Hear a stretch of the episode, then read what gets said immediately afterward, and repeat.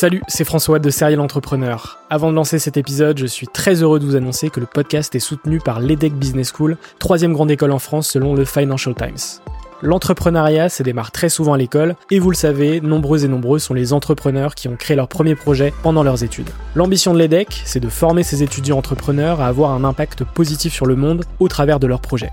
L'école a ainsi intégré l'impératif de responsabilité globale dans sa stratégie, tant au niveau de ses incubateurs que de ses cours et de ses initiatives académiques. Au sein de ses campus de Lille, Nice, Paris à Station F ou encore à Berkeley en Californie, elle accompagne les startups grâce à sa méthode unique d'entrepreneuriat Responsible Entrepreneurship by Design. Une approche innovante permettant d'intégrer les enjeux économiques, sociétaux et environnementaux au cœur de leur modèle de développement et ce, dès leur création. L'objectif de l'EDEC, faire émerger un nouveau modèle de startup adaptable à tout projet qui intègre pleinement les enjeux de responsabilité. Chaque année, ce sont ainsi plus de 70 nouvelles startups qui intègrent ces incubateurs. Si vous souhaitez en savoir plus, n'hésitez pas à vous rendre sur www.edec.edu. Je vous souhaite une excellente écoute et vous dis à très vite.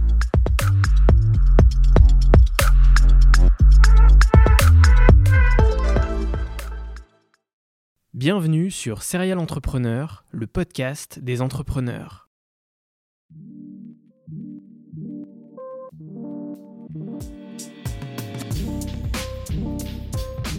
Je m'appelle François Allais et depuis 2017, je vais à la rencontre des entrepreneurs qui m'inspirent. PME, start-up, grandes entreprises, la mission de Serial Entrepreneur est de mettre en avant toute la diversité de l'entrepreneuriat francophone.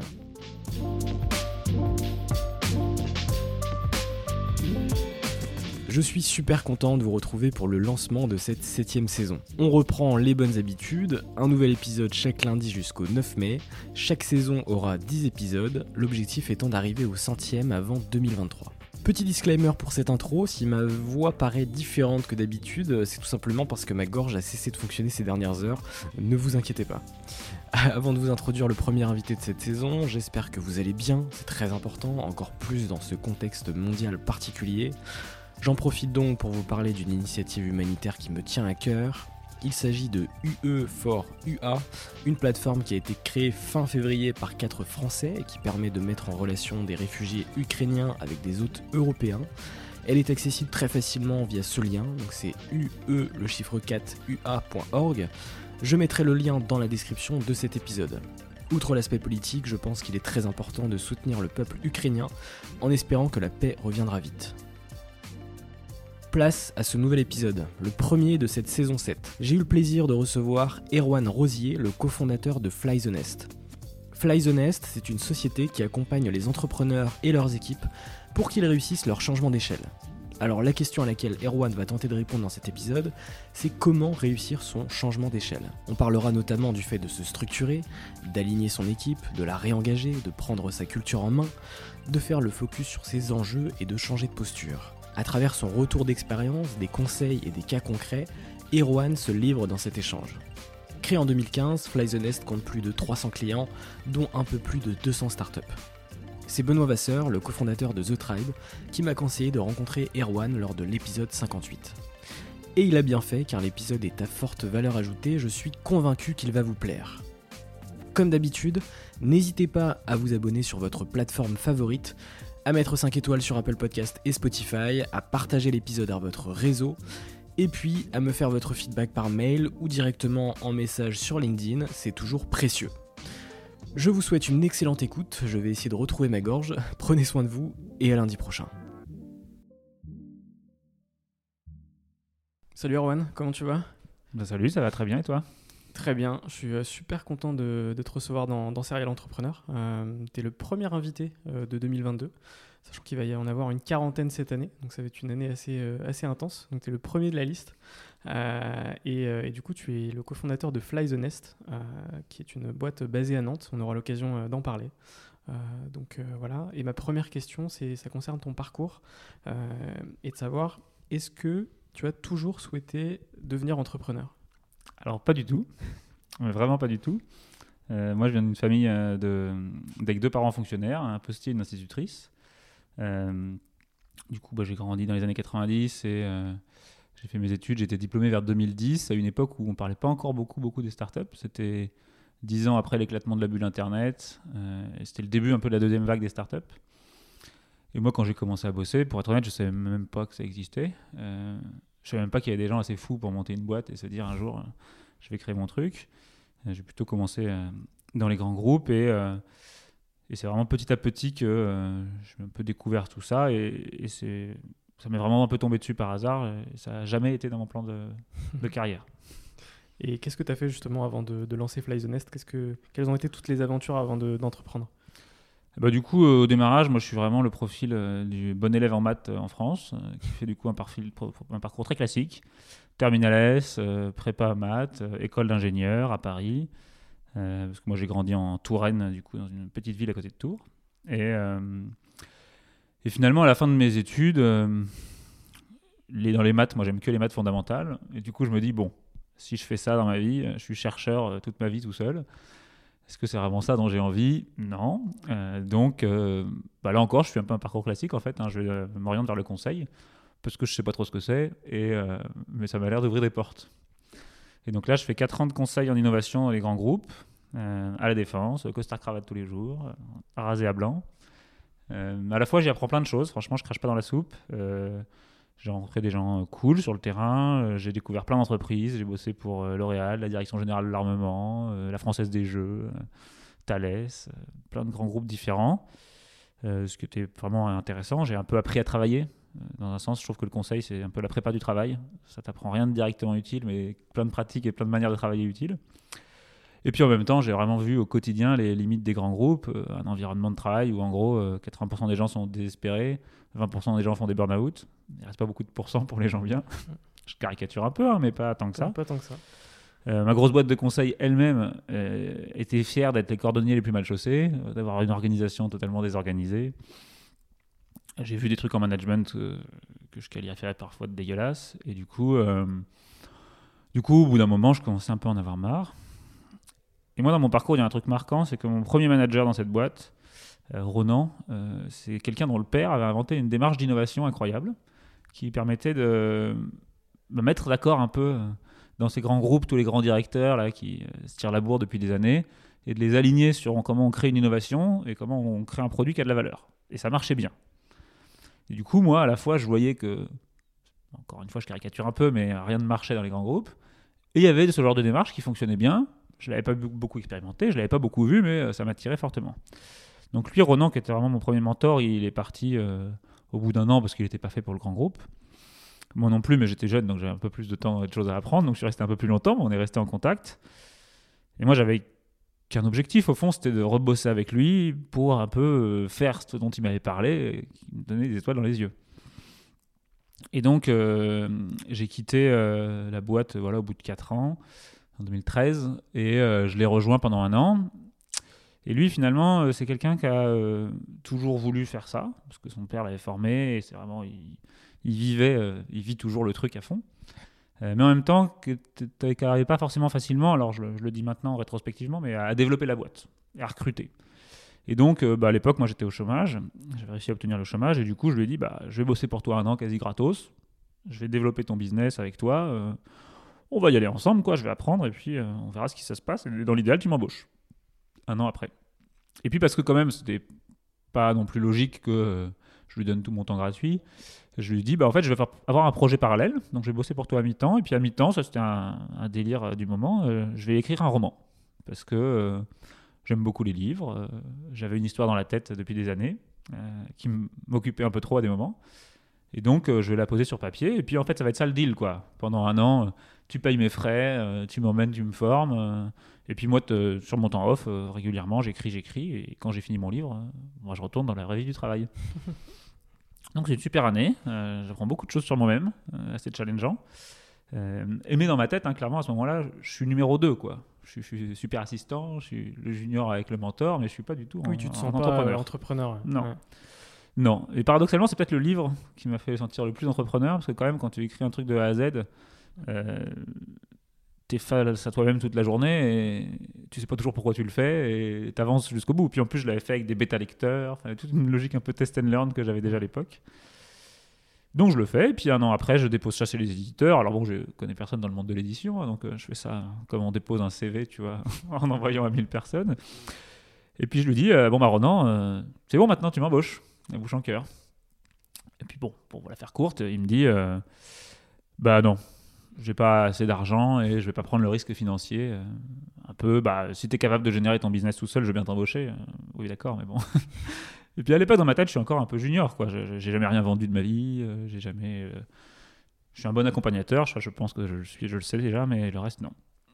Et donc là, je me retrouve pour la première fois de ma vie sans trajectoire. Je sais plus où je vais, je sais pas ce que je dois faire. C'est un peu déroutant quand on n'est pas habitué. clair. Et j'ai ce pote de prépa, Cédric, avec qui je discute depuis des, euh, des, des mois. On s'est pas mal revu sur les derniers mois. Qui a une expérience un peu similaire, euh, grand groupe, euh, plutôt agilité informatique de son côté. euh, lui, au lieu de faire un livre, il a fait une encyclopédie collaborative de la musique en ligne. Enfin, un petit projet aussi un peu perso, on va dire. Et lui, ça fait des mois qu'il me tanne en disant Erwan, vas-y, on monte une boîte. euh, la démarche que tu connais, l'expertise que tu as, elle peut servir les startups. Et moi, je lui dis non. Je lui dis non depuis des mois. Quoi. Je lui dis non, mais t'es fou. Je veux pas monter une boîte. Les startups, je sais même pas ce que c'est. J'y connais rien. Et puis, euh, puis, puis, je me voyais pas faire ça. Et donc, euh, bah, voilà, le moment où on monte Flaisonness, c'est un moment un peu clé parce que, euh, je viens de dire ça, c'est un moment où il faisait beau, très beau. C'était en avril. et du coup, bon, je check un peu mon réseau et je me dis, bon, si je dois retrouver du travail, avoir un salaire fixe, je n'ai pas beaucoup d'argent de côté euh, et être tranquille, euh, je peux le faire. Mes anciens collègues consultants, ils me prendront. Donc, euh, bon, je vais pas chercher du travail avant l'été quand même. On va profiter des vacances. Petit break. Petit break. Et donc, je lui dis, bah écoute, mec, t'es chaud, tu me dis qu'il y a du boulot pour les startups. Trouve-moi des startups et on en reparle. Et c'est vraiment comme ça que la jeunesse a démarré. Et en fait, dans un sens, j'ai jamais décidé de monter une boîte, quoi. C'est hyper drôle. c'est en fait, ouais, oui, tu t'es jamais dit, ok, je vais, je vais monter une boîte. En fait, c'est venu hyper naturellement et hyper euh, aléatoirement, en fait. Ouais, bah après, moi, j'essaie dans ma vie finalement de prendre plein de micro-décisions, mais jamais de grandes décisions. Parce que Ouais. je trouve qu'elles se prennent toutes seules au bout d'un moment. Je suis bien d'accord. Et après aussi, moi, mon moteur premier pour faire cette boîte, en fait, c'était. euh, bah, Il y avait quand même le moteur de me dire, euh, il y a un besoin énorme. Et puis, il y avait le moteur très personnel, très égoïste, hein, qui est de dire, bah, j'ai envie de pratiquer mon métier. Et je suis pas sûr de pouvoir le faire dans d'autres boîtes. Les autres boîtes de conseil, ce que j'en voyais, c'était qu'il y avait un peu le même problème que dans la précédente. Hmm. Donc, euh, si moi je veux faire mon truc, et puis les boîtes de conseil ont énormément de défauts de design, je trouve, comment elles sont foutues. Si je veux avoir la chance d'être dans un environnement où ces problèmes sont un peu réglés, euh, peut-être qu'il faut que je m'y colle. Quoi. Ok. Et ça a été quoi un peu le déclic, tu vois, où vraiment, euh, euh, justement, euh, tu t'es dit, ok, je vais retrouver un taf euh, après l'été. Euh, à quel moment tu t'es vraiment dit, pour le coup, ok, euh, je vais, je vais, je vais créer une, entreprise, enfin, juridiquement parlant, tu vois. Bah, on, a fait ça de manière assez saine, je pense, avec Cédric. C'est que dès le démarrage, on s'est donné euh, des périodes et un peu d'écran d'arrêt. Donc là, on s'est dit au début, bah, on a six mois, on va tester euh, deux, trois trucs. Euh, Est-ce qu'il y a des gens qui sont OK? Bon, déjà. Est-ce que quand on les accompagne, on sert à quelque chose? Moi, j'étais pas sûr de ça, par exemple. J'étais un peu en mode, mais les startups, ils sont jeunes, ils sont intelligents, ils ont pas besoin de ces méthodes. C'est pas comme les vieux grands groupes. Bon, en fait, ils ont besoin. Et troisième chose, bah, est-ce qu'on est bien à bosser ensemble? Parce que c'est pas vraiment parce qu'on est potes euh, de C'est prépa, potes de teuf. euh, C'est vrai. qu'on va à Astropolis ensemble, que finalement on va euh, travailler ensemble au quotidien de, la- de la bonne manière. Et en fait, à- au moment où l'été arrive, justement vers juin, bon bah le constat, on a fait trois petits clients, tout petits, hein, mais ça a été intéressant sur tous et très utile sur un. On, il a trouvé des premiers clients, donc on se dit ça peut peut-être se faire. Et puis surtout, tous les deux, on, a une complémentarité de ma boule Ça fitait, ouais. ça fitait et surtout euh, là où je suis fort il est nul. Là où il est nul je suis fort. Enfin ou là- dans l'autre sens plutôt. Alors, en tout cas on- vraiment on, on, on rate rien ensemble et, quand tu nous mets tous les deux en plus euh, c'est difficile pour qui que ce soit de de pas se faire engrainer dans le truc quoi, parce Mm. qu'on on se relaie super bien et tout ça sans beaucoup de préparation. Et puis on se marre bien quoi. Donc euh, donc en fait à l'été on décide tout simplement il nous reste tous les deux six mois de chômage donc la question elle est simple Euh, deuxième test est-ce qu'on peut se payer? Si dans six mois on peut se payer, de toute façon, moi c'est facile, j'arrivais au bout de mon chômage, j'avais cramé toutes mes réserves. Donc euh, j'avais 0 euros de réserve sur mon côté. Euh, Le capital social de Flationest, il n'est pas très élevé parce qu'on n'avait pas d'argent. À quoi ça sert le capital social je sais pas. Mais en tout cas, euh, à ce moment-là, euh, voilà, on, on se dit, on a six mois pour se payer un salaire. Et là, quand même, euh, passe aux choses sérieuses parce que c'était vraiment beaucoup plus difficile que les six mois d'avant où il faisait beau et on profitait du soleil avec des gens sympas. Mais c'est marrant du coup de s'être donné 6 mois de test parce que c'est vrai que entreprendre avec un pote, euh, ça, enfin, ça peut être aussi le sujet d'un podcast, mais euh, c'est hyper, euh, enfin, hyper particulier parce qu'il y en a plein qui le font, il y en a plein qui échouent forcément. Et, euh, et du coup, de réussir à trouver cette complémentarité, même si je pense que ça arrive naturellement ou ça n'arrive pas, euh, bah, c'est c'est aussi une prise de risque supplémentaire. Quoi. Parce que derrière, tu peux casser aussi ton amitié si ça se passe mal. Complètement. Après, je pense qu'on avait une relation un peu intermédiaire, on va dire. On n'était pas les meilleurs amis du monde non plus, au sens où on n'est pas partis en vacances pendant 10 ans ensemble. On n'était pas si proches. On était d'ailleurs en phase de rapprochement, c'est-à-dire c'était un moment de nos vies où on se voyait de plus en plus. J'étais allé typiquement écrire les derniers chapitres de mon livre chez lui en Bretagne. Et, euh, et, il avait été un de mes bêta lecteurs super intéressant, donc c'était cool. On avait beaucoup de discussions profondes sur tout ça. Euh, donc effectivement, euh, bah, cette situation était, était peut-être un peu plus facile. Bon, mes potes très proches, je suis pas sûr que je montrais une boîte avec eux, parce qu'effectivement, c'est mettre un peu tous les deux dans le même panier. Et je pense que c'est un peu risqué. Parce qu'aussi, je pense que les amitiés sont quand même plus importantes que le business. Mm. C'est quand même dommage de risquer ce genre de choses. C'est clair. Mais on a essayé d'être vachement transparent là-dessus depuis le début. Euh. Et puis après, au fond, on a une relation un peu particulière où, euh, genre, au tout début de notre relation, euh, c'était un peu fondé sur une sorte de jalousie mutuelle. moi, j'étais jaloux de lui parce que c'est quelqu'un de très sociable, alors que moi, à l'époque, j'étais très geek. et lui était plutôt jaloux de moi parce que, comme j'étais très geek aussi, j'étais très bon en maths et ainsi de suite. Et donc, on a toujours eu un peu cette admiration mutuelle qui fait qu'on avait peut-être plus envie encore de bosser ensemble que de que de. Bon, on avait quand même envie d'aller faire la taf ensemble à l'époque, mais, mais c'était peut-être moins clé.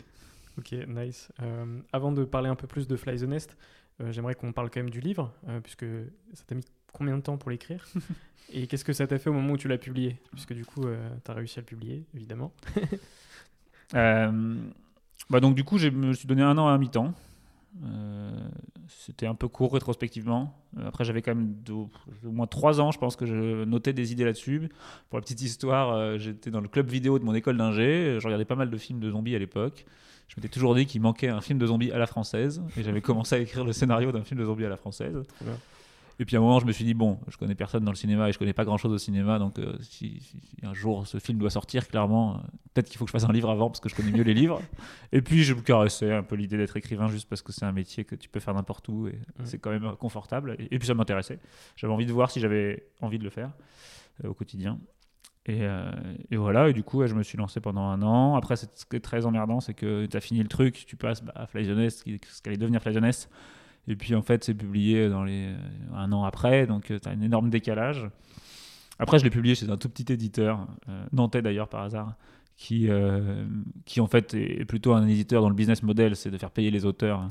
Donc moi, j'ai fait une campagne de crowdfunding auprès de tous mes proches pour qu'ils achètent le bouquin. J'en ai vendu 200. Du coup, ils ont accepté de me publier. Et ensuite, ils me demandaient de payer chaque année pour que ça reste en ligne.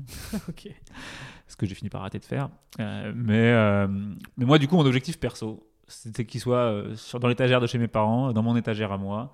Le livre est beau, au moins ça on peut pas leur, euh, leur reprocher, ils font du bon taf euh, graphiquement. Et du coup, bon, du coup c'est plaisant. Hein. Après c'est bizarre, je l'ai pas encore relu, tu vois, alors que je l'ai fini à 6-7 ans.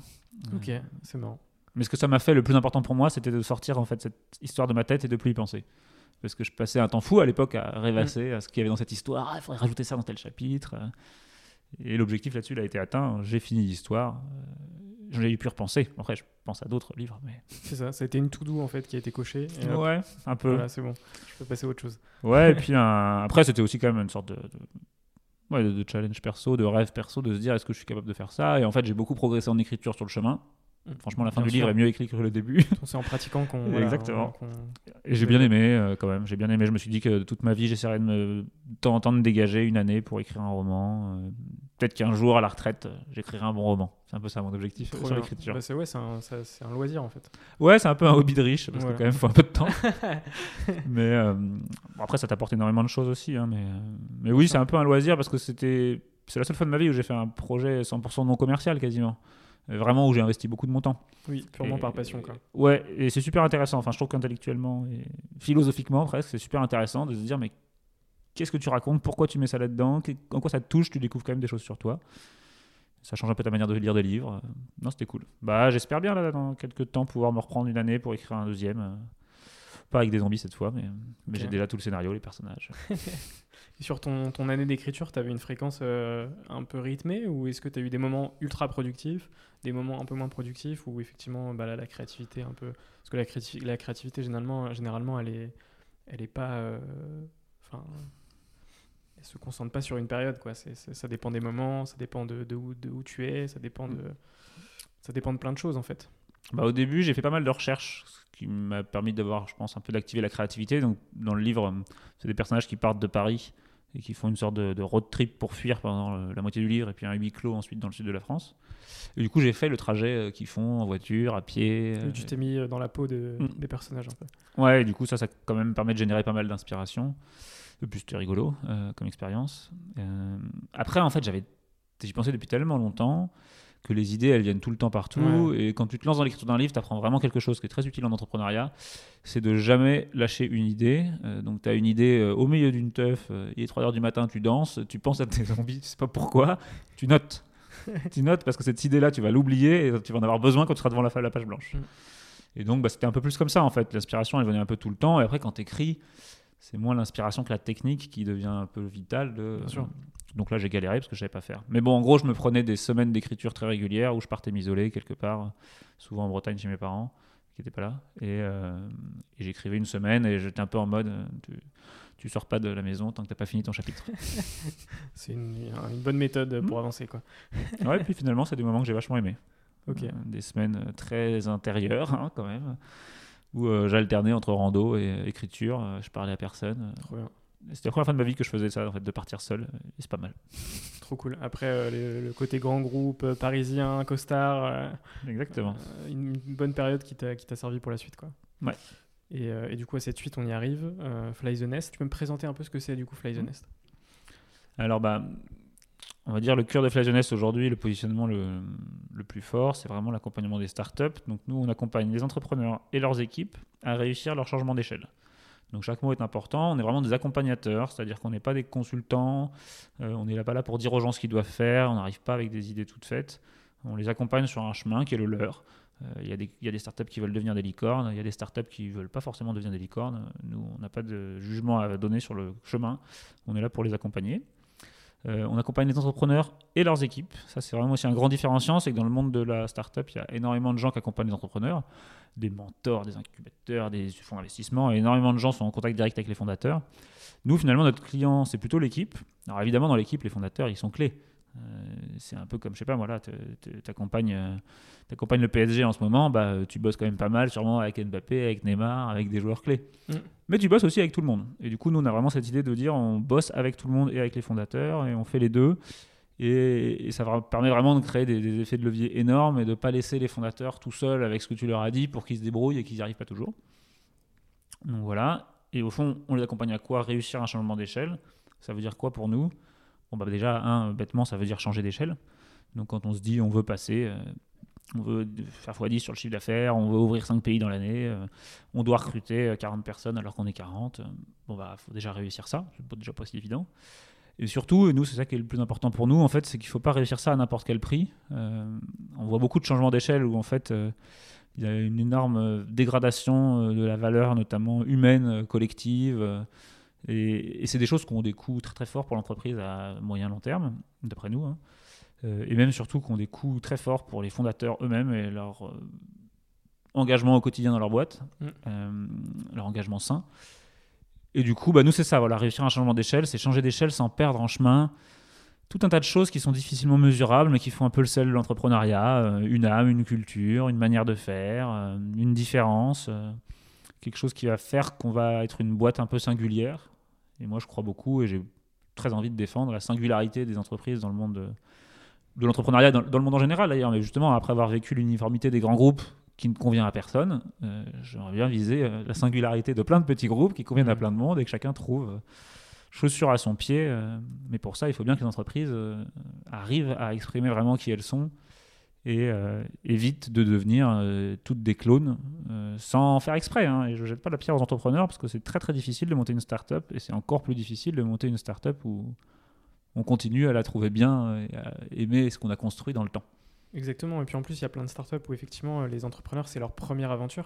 Donc ça va être forcément potentiellement des crash tests aussi bah, sur l'aspect humain, sur l'aspect valeur, justement, sur tous ces aspects-là qui vont faire que, bah oui, en fait, ils vont faire plein d'erreurs et ils vont s'en rendre compte après et potentiellement ils rectifieront euh, sur une prochaine aventure.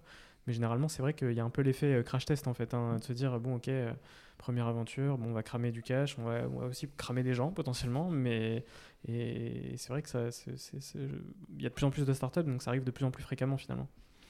Oui, tout à fait. Et franchement, même pour avoir aussi accompagné des gens qui avaient déjà monté des boîtes, parce qu'on a nos clients qui comprennent très bien du coup la proposition de valeur parce qu'ils l'ont vécu. Ils sont pas toujours euh, si meilleurs que ça, euh, parce que parce que je crois qu'en fait, euh, le développement d'une équipe, surtout quand il est rapide, il n'y a rien qui puisse te préparer à ça et il n'y en a pas un qui est pareil. Et donc, euh, c'est pour ça qu'on est des accompagnateurs et pas des consultants. C'est qu'il n'y a pas de recette pour monter une équipe euh, qui fonctionne, pour accompagner une culture qui se développe. Il n'y a pas de recette. Euh, Tu ne donneras pas la recette dans, dans l'épisode. bah non, désolé. c'est dommage. Mais parce que voilà, si on avait une, il y aurait déjà des gens qui le répéteraient à l'infini. Oui, euh, clair. et en fait, bah, du coup, ces gens-là, ils... enfin voilà, tout le monde en fait est face à ces difficultés. Et moi, je crois profondément, alors c'est un peu, un peu bourrin peut-être comme approche, mais je crois profondément que nous, ce qu'on fait, toutes les startups devraient le faire d'une manière ou d'une autre. Euh, nous, en fait, on se considère un peu comme des coachs de sport de haut niveau. Euh, Il n'y a, pas un tennisman qui n'a pas son coach. Et le peu de fois où dans une carrière, il y a un tennisman qui n'a pas de coach, c'est quand même souvent une période difficile pour eux.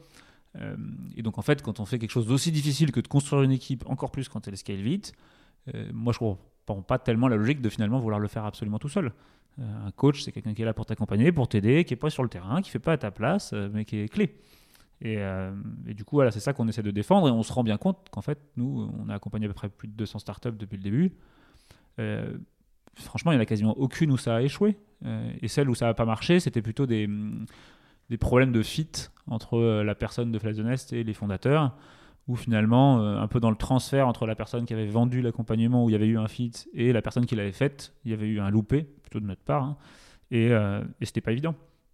Mais ça, c'est pareil, ça, ça- arrive quand même parfois, souvent dans le foot. Il y a quand même souvent des coachs qui dégagent au moment où ils sont un peu de temps après être arrivés. C'est. Bon, quand même pas notre objectif. Mais on voit bien que ça a un effet positif sur toutes les boîtes qu'on accompagne. Ok. Est-ce que Fly the Nest euh, s'adresse uniquement aux startups? Ou est-ce que c'est à d'autres euh, typologies de- d'entreprises? Parce qu'il y a aussi des agences qui accélèrent vite. Mm. Euh, est-ce que vous adaptez un peu votre, euh, votre programme? En gros, quand on a commencé Flazones, on avait une vision très claire, un peu une vision produit du service. Euh, et on a très vite voulu avoir un positionnement ultra clair, ultra sharp, un peu de niche, parce qu'on s'est dit, c'est comme ça qu'on va se développer. Donc depuis le début, on ne communique quasiment que, c'est un tout petit peu en train de changer là, mais on communique surtout sur les startups, le changement d'échelle. Ça nous a permis en fait de nous développer rapidement. Euh, et surtout, en fait, ça nous permet d'avoir un produit un peu lean, où on ne crée pas des marges de partout parce qu'on a besoin de marge pour euh, vendre le reste. Euh, ce qui nous permet d'avoir des prix bas euh, par rapport à euh, ce que feraient des concurrents qui sont, je sais pas moi, BCG ou McKinsey. C'est ces gens-là qui, Mm. avec qui on peut être en concurrence, où on a des tarifs, je pense, 5 fois, 6 fois, 7 fois moins chers. et, et du coup, bah, on, voilà, on a, donc on a vraiment toujours eu cette position, ce positionnement fort. Et en même temps, on est entrepreneurs euh, comme tout le monde, donc on n'a jamais trop su dire non à des opportunités intéressantes. Et euh, depuis le démarrage, en fait, on a d'autres clients. Donc tu vois, nos deux premiers clients, c'était des startups. Notre troisième client, c'est la BPI, parce qu'on allait les voir, euh, le programme du hub de la BPI, qui est un incubateur, en leur disant, euh, vous incubez des startups sympas, envoyez-les nous. Puis ils nous ont dit, ben, nous aussi, on a des problèmes. Bon, ben, on vous accompagne. Notre quatrième client, c'est une agence de développement mobile, parce qu'on avait croisé des mecs sympas et qu'on s'est dit, vas-y, ils ont besoin d'aide, ils ont de l'argent, ils sont Mhm. chauds, on y va. Et notre cinquième client, c'est un programme d'intrapreneuriat de la Poste. Donc là, on s'est surtout dit qu'on pouvait les faire payer beaucoup plus cher qu'une startup et que ça nous aidait à faire tenir notre business model au lancement. Exactement, c'est clair, c'est important. Et donc depuis le début de l'histoire, euh, on a des clients en rab. Et on a d'ailleurs toujours, on s'est toujours dit, il faut qu'on en garde un petit peu. Il faut pas qu'on en ait trop, sinon on n'avance plus sur notre positionnement. Mais il faut qu'on ait un petit, un petit peu parce que c'est rigolo. Donc on a fait des assos, on a fait des tiers-lieux, on a fait euh, des mecs qui organisent un voyage euh, autour du monde en bateau pour euh, faire des études sur les technologies low-tech. euh, on a aidé des thésards. Enfin, en fait, tu peux un peu l'appliquer à tout ce qu'on fait, donc on n'a pas hésité à le faire. Et aujourd'hui, de manière plus concrète, alors c'est très empirique parce que j'ai pas toujours les, les chiffres, mais je dirais qu'on a à peu près 60% de notre chiffre qui va être fait sur les startups.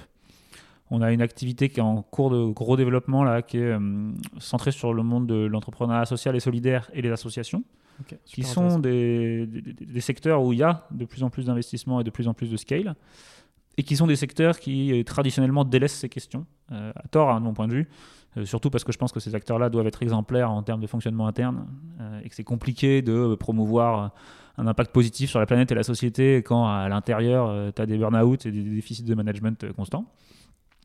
Et du coup, euh, et en plus, bon, bah, évidemment, c'est des acteurs qu'on a envie d'aider, hein, parce que ce serait quand même bien qu'ils se développent. Mm.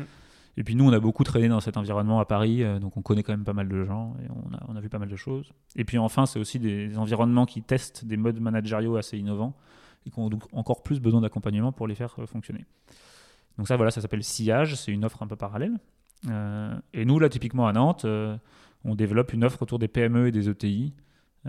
Tout là, on est, on est en train de finaliser. Donc c'est vraiment récent, parce qu'on en a accompagné quelques-unes, hein, notamment le groupe IDEA, sur deux ans, tous les managers, refaire la culture, les valeurs, le plan stratégique.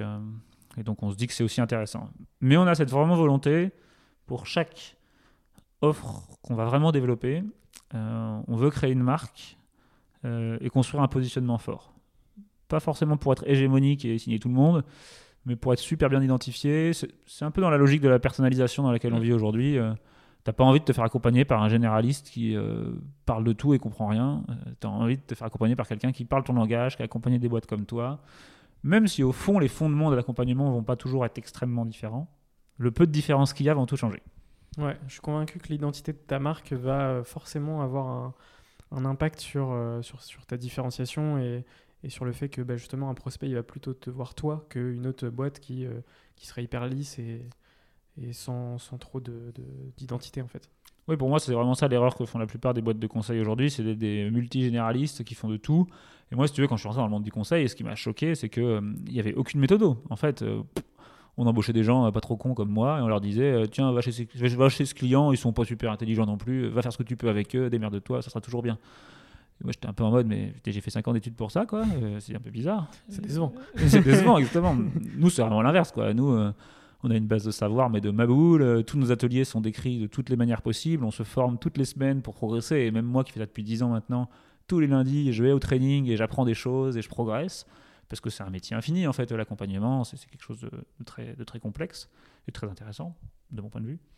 Et du coup, bah, on, nous, on veut avoir une démarche d'accompagnement qui soit ultra sharp, ultra adaptée à nos clients, qui corresponde à leurs enjeux, euh, qui s'adapte aussi à eux, parce qu'évidemment, c'est pas toujours la même chose. Et ça, on peut pas le faire si on cible pas très clairement. Et donc, ça veut dire aussi accepter de ne pas faire tout en même temps.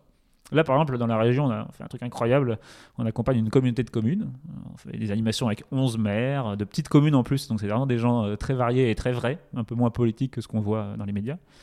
Et euh, moi, franchement, depuis que j'ai travaillé avec eux, je suis en mode, mais c'est génial ce truc, il faut qu'on fasse ça. En fait, il y a trop de petites euh, zones, petits territoires comme ça qui ont besoin d'aide pour s'aligner. Et, puis, j'ai beaucoup aimé parce que j'ai trouvé qu'ils s'alignaient très vite et qu'ils avaient vraiment envie de faire des choses qui étaient bien indépendamment de la politique, finalement, un peu de bon sens et juste faire les trucs bien, c'est déjà bien. Et ça, bah, je, suis réaliste. Je me dis aussi, bon, bah, on va se calmer, Erwan, on va déjà faire des PME-ETI. Ce mmh. truc-là, tu le gardes dans un coin de tête, mais c'est peut-être dans 3 ans, dans 4 ans que tu vas lancer l'offre. Parce qu'on ne peut pas tout faire en même temps et mmh. qu'il faut, je trouve, construire pas à pas quelque chose de solide. Est-ce que vous accompagnez aussi des entrepreneurs au, au démarrage d'un projet ou est-ce qu'il faut, à minima, je sais pas, un an d'ancienneté, etc.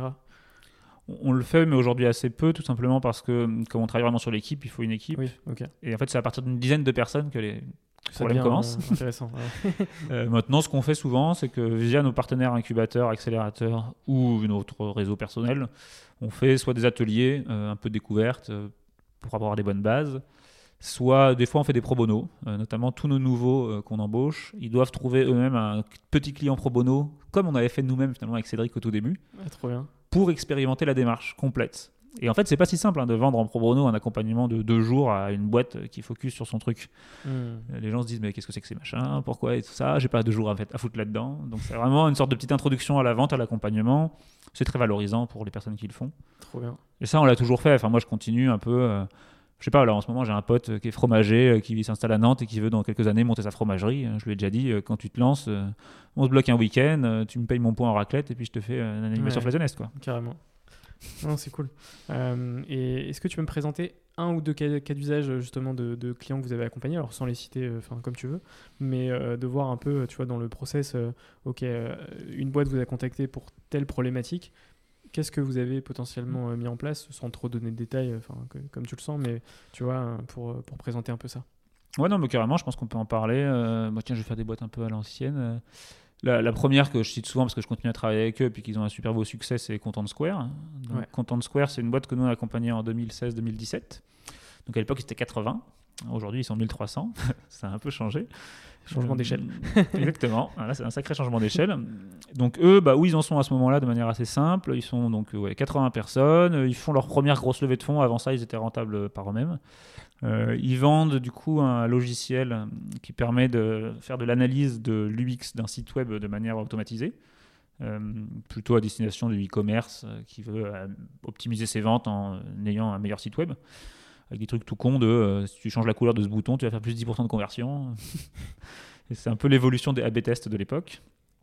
Et donc eux, quand ils font appel à nous, c'est intéressant parce qu'en fait, ils ont monté leur boîte un peu comme une agence. Ils ont euh, des gens un peu consultants qui utilisent l'outil pour améliorer les sites web des gens, euh, mais c'est pas vraiment encore un SaaS, un logiciel self-service. Et ils ont très bien fait de construire comme ça parce qu'en fait, ils ont une base client intéressante, euh, ils ont de l'argent euh, et ils pivotent. Du coup, ils pivotent vraiment en self-service au moment de l'accompagnement en disant bon, bah, maintenant, euh, nos consultants, il faut qu'on les monte en gamme pour qu'ils deviennent des Customer Success Managers, des boss des gens avec qui ils bossaient avant, pour que ces boss-là vali- valident l'utilisation du logiciel et forment leurs gars et finalement créent des métiers dans leur boîte, hein, créent des nouveaux métiers. Donc déjà, c'est un énorme changement culturel, organisationnel. Et en même temps, parce qu'ils aiment bien faire beaucoup de choses en même temps chez Content Square, euh, le boss, Jonathan Cherky, il s'installe aux US, il part tout seul, il laisse ses 80 gus en France pour ouvrir les US et ouvrir le marché US. C'est euh, probablement le meilleur commercial que j'ai jamais rencontré de ma vie. Quelqu'un qui adore qu'on lui dise non parce que ça va pas durer. Et, euh, et il y va en mode rhinocéros, c'est son animal fétiche. Je vais, je vais défoncer le marché US. et, et du coup, en même temps, j'ai peut-être envie que euh, ça se passe bien euh, en France. euh, c'est aussi finalement un fondateur qui est en, tra- en train d'apprendre comment tu euh, leads une équipe de 80 et plus comment tu manages une équipe d'une trentaine, ce qu'ils étaient il y a même pas un an, un peu en proximité. Donc là, à la distance, plus la taille, il se dit bah, comment je vais faire pour savoir ce qui se passe, pour être satisfait de ce qui est construit, pour donner mon avis au bon endroit. Enfin, c'est pas évident quand même. Et puis ils n'avaient jamais rien construit euh, de manière officielle. Donc, euh, donc là, ce qu'on fait, ce qu'on fait avec tous nos accompagnements, c'est on bosse beaucoup sur la culture d'entreprise. Ils ont une culture hyper forte, mais qui n'est pas formalisée. Donc on fait émerger d'eux, vraiment de eux, les valeurs du groupe. Et on regarde ça ensemble et on dit ensemble, voilà, donc les valeurs du groupe, c'est ça, et voilà comment on va les faire évoluer dans le temps. En tout cas, surtout comment on va les renforcer pour que euh, cette belle culture, elle se perde pas dans la croissance. L'idée, c'est de trouver des gens qui sont compatibles avec cette culture. Et pour ça, il faut bien savoir quelle est cette culture. Et puis en parallèle, on bosse beaucoup donc sur euh, comment on s'aligne et comment on embarque tout le monde dans euh, qu'est-ce qu'on veut construire ensemble de manière concrète, euh, c'est quoi les objectifs, comment on, pilote la boîte. et on les accompagne dans la durée. C'est vraiment un moment, par exemple, où tu vois, à à 80, ils avaient une fille au RH qui faisait surtout du recrutement. Et encore, à cette époque, ils avaient tellement grossi qu'elle n'arrivait même plus à faire le recrutement, donc elle coachait les managers pour qu'ils recrutent tout seuls. Et euh, on a fini, ils ont embauché euh, la DRH de Vestiaire Collective, la DRH de Deezer, euh, quatre personnes dans l'équipe RH, tout a Mhm. été structuré. Donc en un an, finalement, mettre en place ce genre de choses, bah, nous, on, on a aidé à fluidifier tout ça. Ok, trop bien. Et du coup, Content Square, c'est des gens qu'on suit toujours aujourd'hui. Et justement, c'est intéressant. Alors, c'est vraiment, on en a que deux comme ça, Back Market aussi, qui sont, on les a vus tout petits, maintenant ils sont tout gros, tout grands. Et du coup, bah, là, maintenant, avec eux, on, on continue à faire des trucs, mais euh, un peu freestyle, quoi. On répond à leurs besoins. Moi, j'ai bossé récemment avec eux sur la diversité, la stratégie diversité et inclusion, un gros enjeu des US. Mm. J'ai bossé avec eux sur un peu un pivot de euh, comment tu passes à une stratégie monoproduit, je vends un produit hyper clair, à une stratégie multiproduit, je vends une suite de logiciels. Tous les moments un peu clés, en fait, comme ça, euh, nous. Des problématiques euh, bien ciblées. euh, et comment tu alignes tout le monde? C'est surtout ça, en fait. Sur un truc un peu comme ça, un peu, un peu merdique, où rétrospectivement, c'est toujours facile d'expliquer ce qu'on a fait, mais sur le moment, personne ne sait où il faut aller.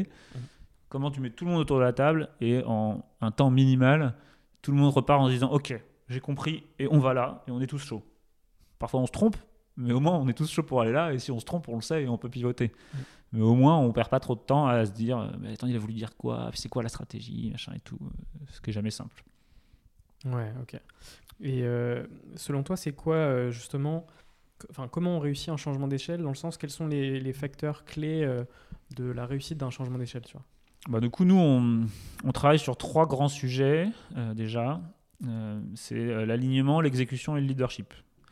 Donc les trois grands enjeux pour moi du changement d'échelle, le premier c'est l'alignement, c'est de se dire comment en fait on se met d'accord. Comment on s'aligne sur ce changement d'échelle. On s'aligne sur qu'est-ce qu'on veut changer, quelle échelle on veut atteindre, et, quelle, et finalement aussi quelle partie de nous on veut pas changer. La culture, c'est un peu comme ça que j'ai décrit à des moments, c'est de se dire qu'est-ce qu'on a euh, qu'on veut garder. Et donc ça, c'est vraiment la première étape. On fait beaucoup de séminaires pour faire ça, mais qui est de se dire comment je peux mettre tout le monde autour de la table. Et j'insiste pas mal là-dessus parce que on a souvent tendance à définir ça en tout petit comité et à le communiquer aux équipes. Or, quand on fait ça, euh, c'est assez pauvre en termes d'échange. Donc nous, on va essayer de mettre le plus de monde autour de la table pour échanger.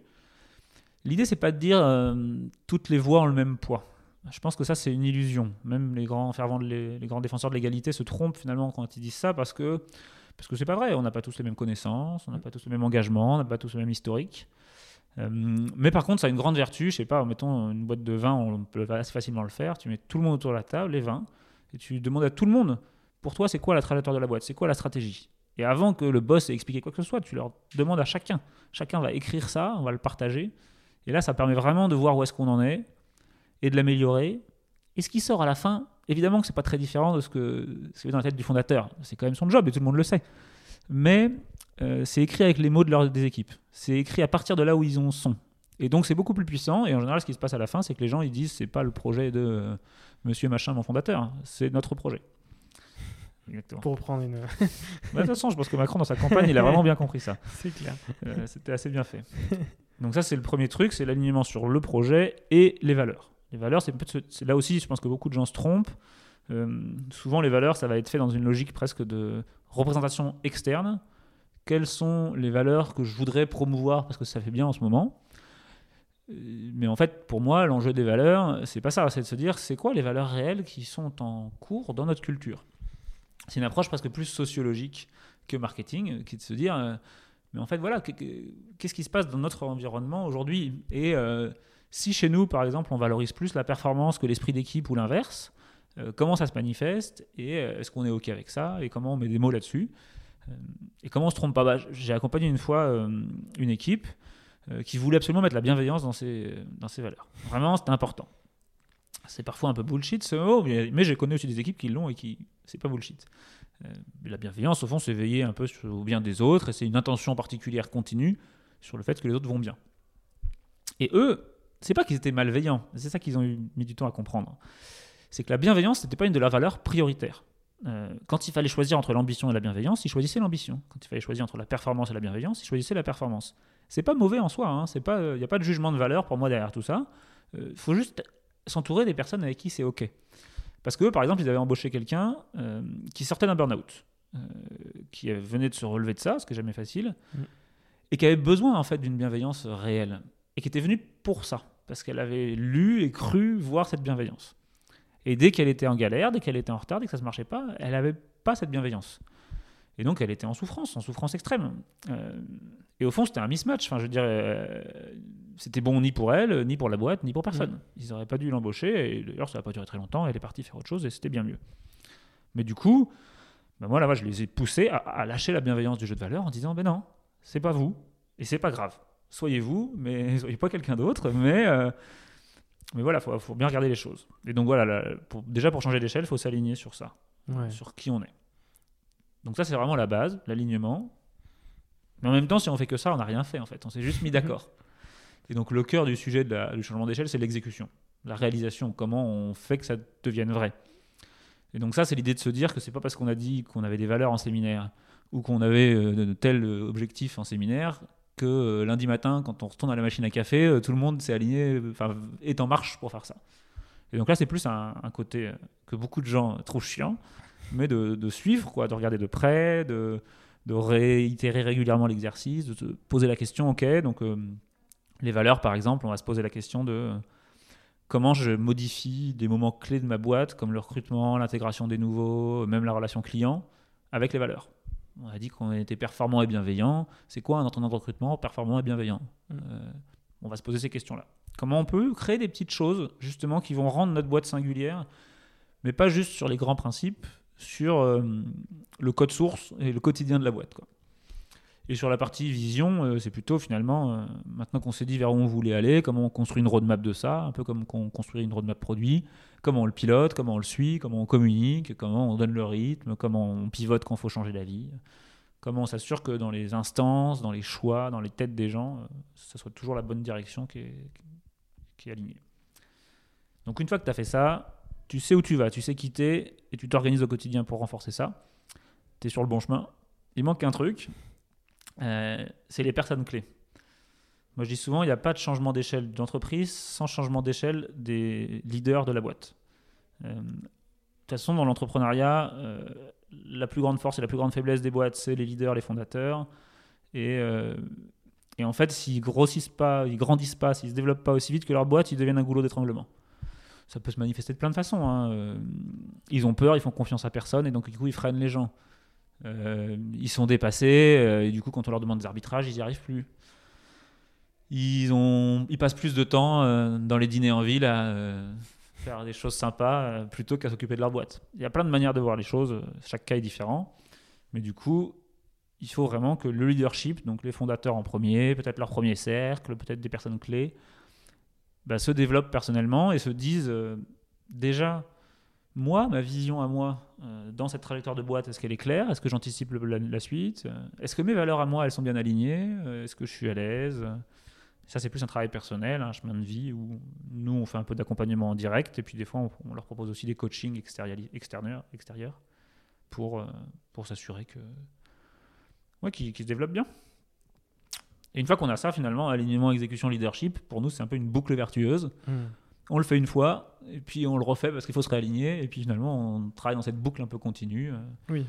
Au fil du, du temps de l'évolution de, de la, de la boîte. société, quoi. ouais, qui doit faire un, puis deux, puis dix changements d'échelle euh, successifs. Oui, exactement. Il n'y en, en a pas que un. C'est- Il y en aura euh, tout au long de la vie de, de l'entreprise et, Bah, tant et des entrepreneurs. croissance et Ouais, exactement. succès. ouais. C'est ça. Et nous, en fait, notre taf, c'est vraiment d'accompagner une boucle, de l'alignement à l'alignement, et de rendre les gens autonomes pour qu'ils gèrent les boucles d'après. Ils peuvent nous appeler si nous C'est un ça. coup de main, mais ils, ils ont pris en compte ces fondamentaux. Et Coton Square, c'est un bon exemple parce que finalement, après la première boucle, ils ont vachement bien pris le truc et ils continuent à le faire vivre euh, à leur manière. Ils ont changé des choses. À chaque boucle, finalement, la manière de faire, elle est différente parce que le- la complexité humaine a évolué, la dynamique collective a changé. Il faut, faut trou- faut réinventer ses manières de faire. Plus tu te développes, euh, moins il y a de recettes parce que ça devient un bordel euh, différent. Et donc, on, on va essayer de leur donner les clés pour qu'eux, ils, ils trouvent la bonne voie. Qu'est-ce qui a été mis en place euh, chez Fly justement, sur ces sujets? Parce qu'il y, a- cette vieille expression qui dit euh, que les, cordonniers sont les plus mal chaussés. Euh, je, suis convaincu que non euh, chez, vous, mais est-ce que tu peux me parler un peu de tout ce que vous avez mis en place? Parce qu'en en fait, c'est Fly c'est aussi un terrain de jeu aussi pour appliquer sur vos, clients potentiellement des choses que vous avez testées en interne. Carrément, bah, effectivement, nous, quand on a lancé Flazonest, on s'est dit, c'est mort, euh, c'est fini cette expression. euh, nous, on veut être les cordonniers avec les plus belles chaussures. euh, on veut qu'elles brillent et que les gens s'intéressent à nous parce qu'on a des belles chaussures. Après, une fois que c'est dit, c'est bien, il faut le faire et c'est pas si facile à faire. Et donc, on a un peu corrigé l'exercice dans le temps en disant que hum, n'est pas obligé d'avoir les plus belles chaussures, mais on est obligé d'essayer d'avoir les plus belles chaussures. À des moments, on n'y arrive pas parce qu'on est comme tout le monde, on, est imparfait, mais on a cette dynamique. Et nous, finalement, on- comment ça s'est traduit Ça s'est traduit en disant il faut qu'on étudie des modes plus radicaux d'organisation du travail euh, pour qu'on ait un peu euh, la capacité de répondre à chacun.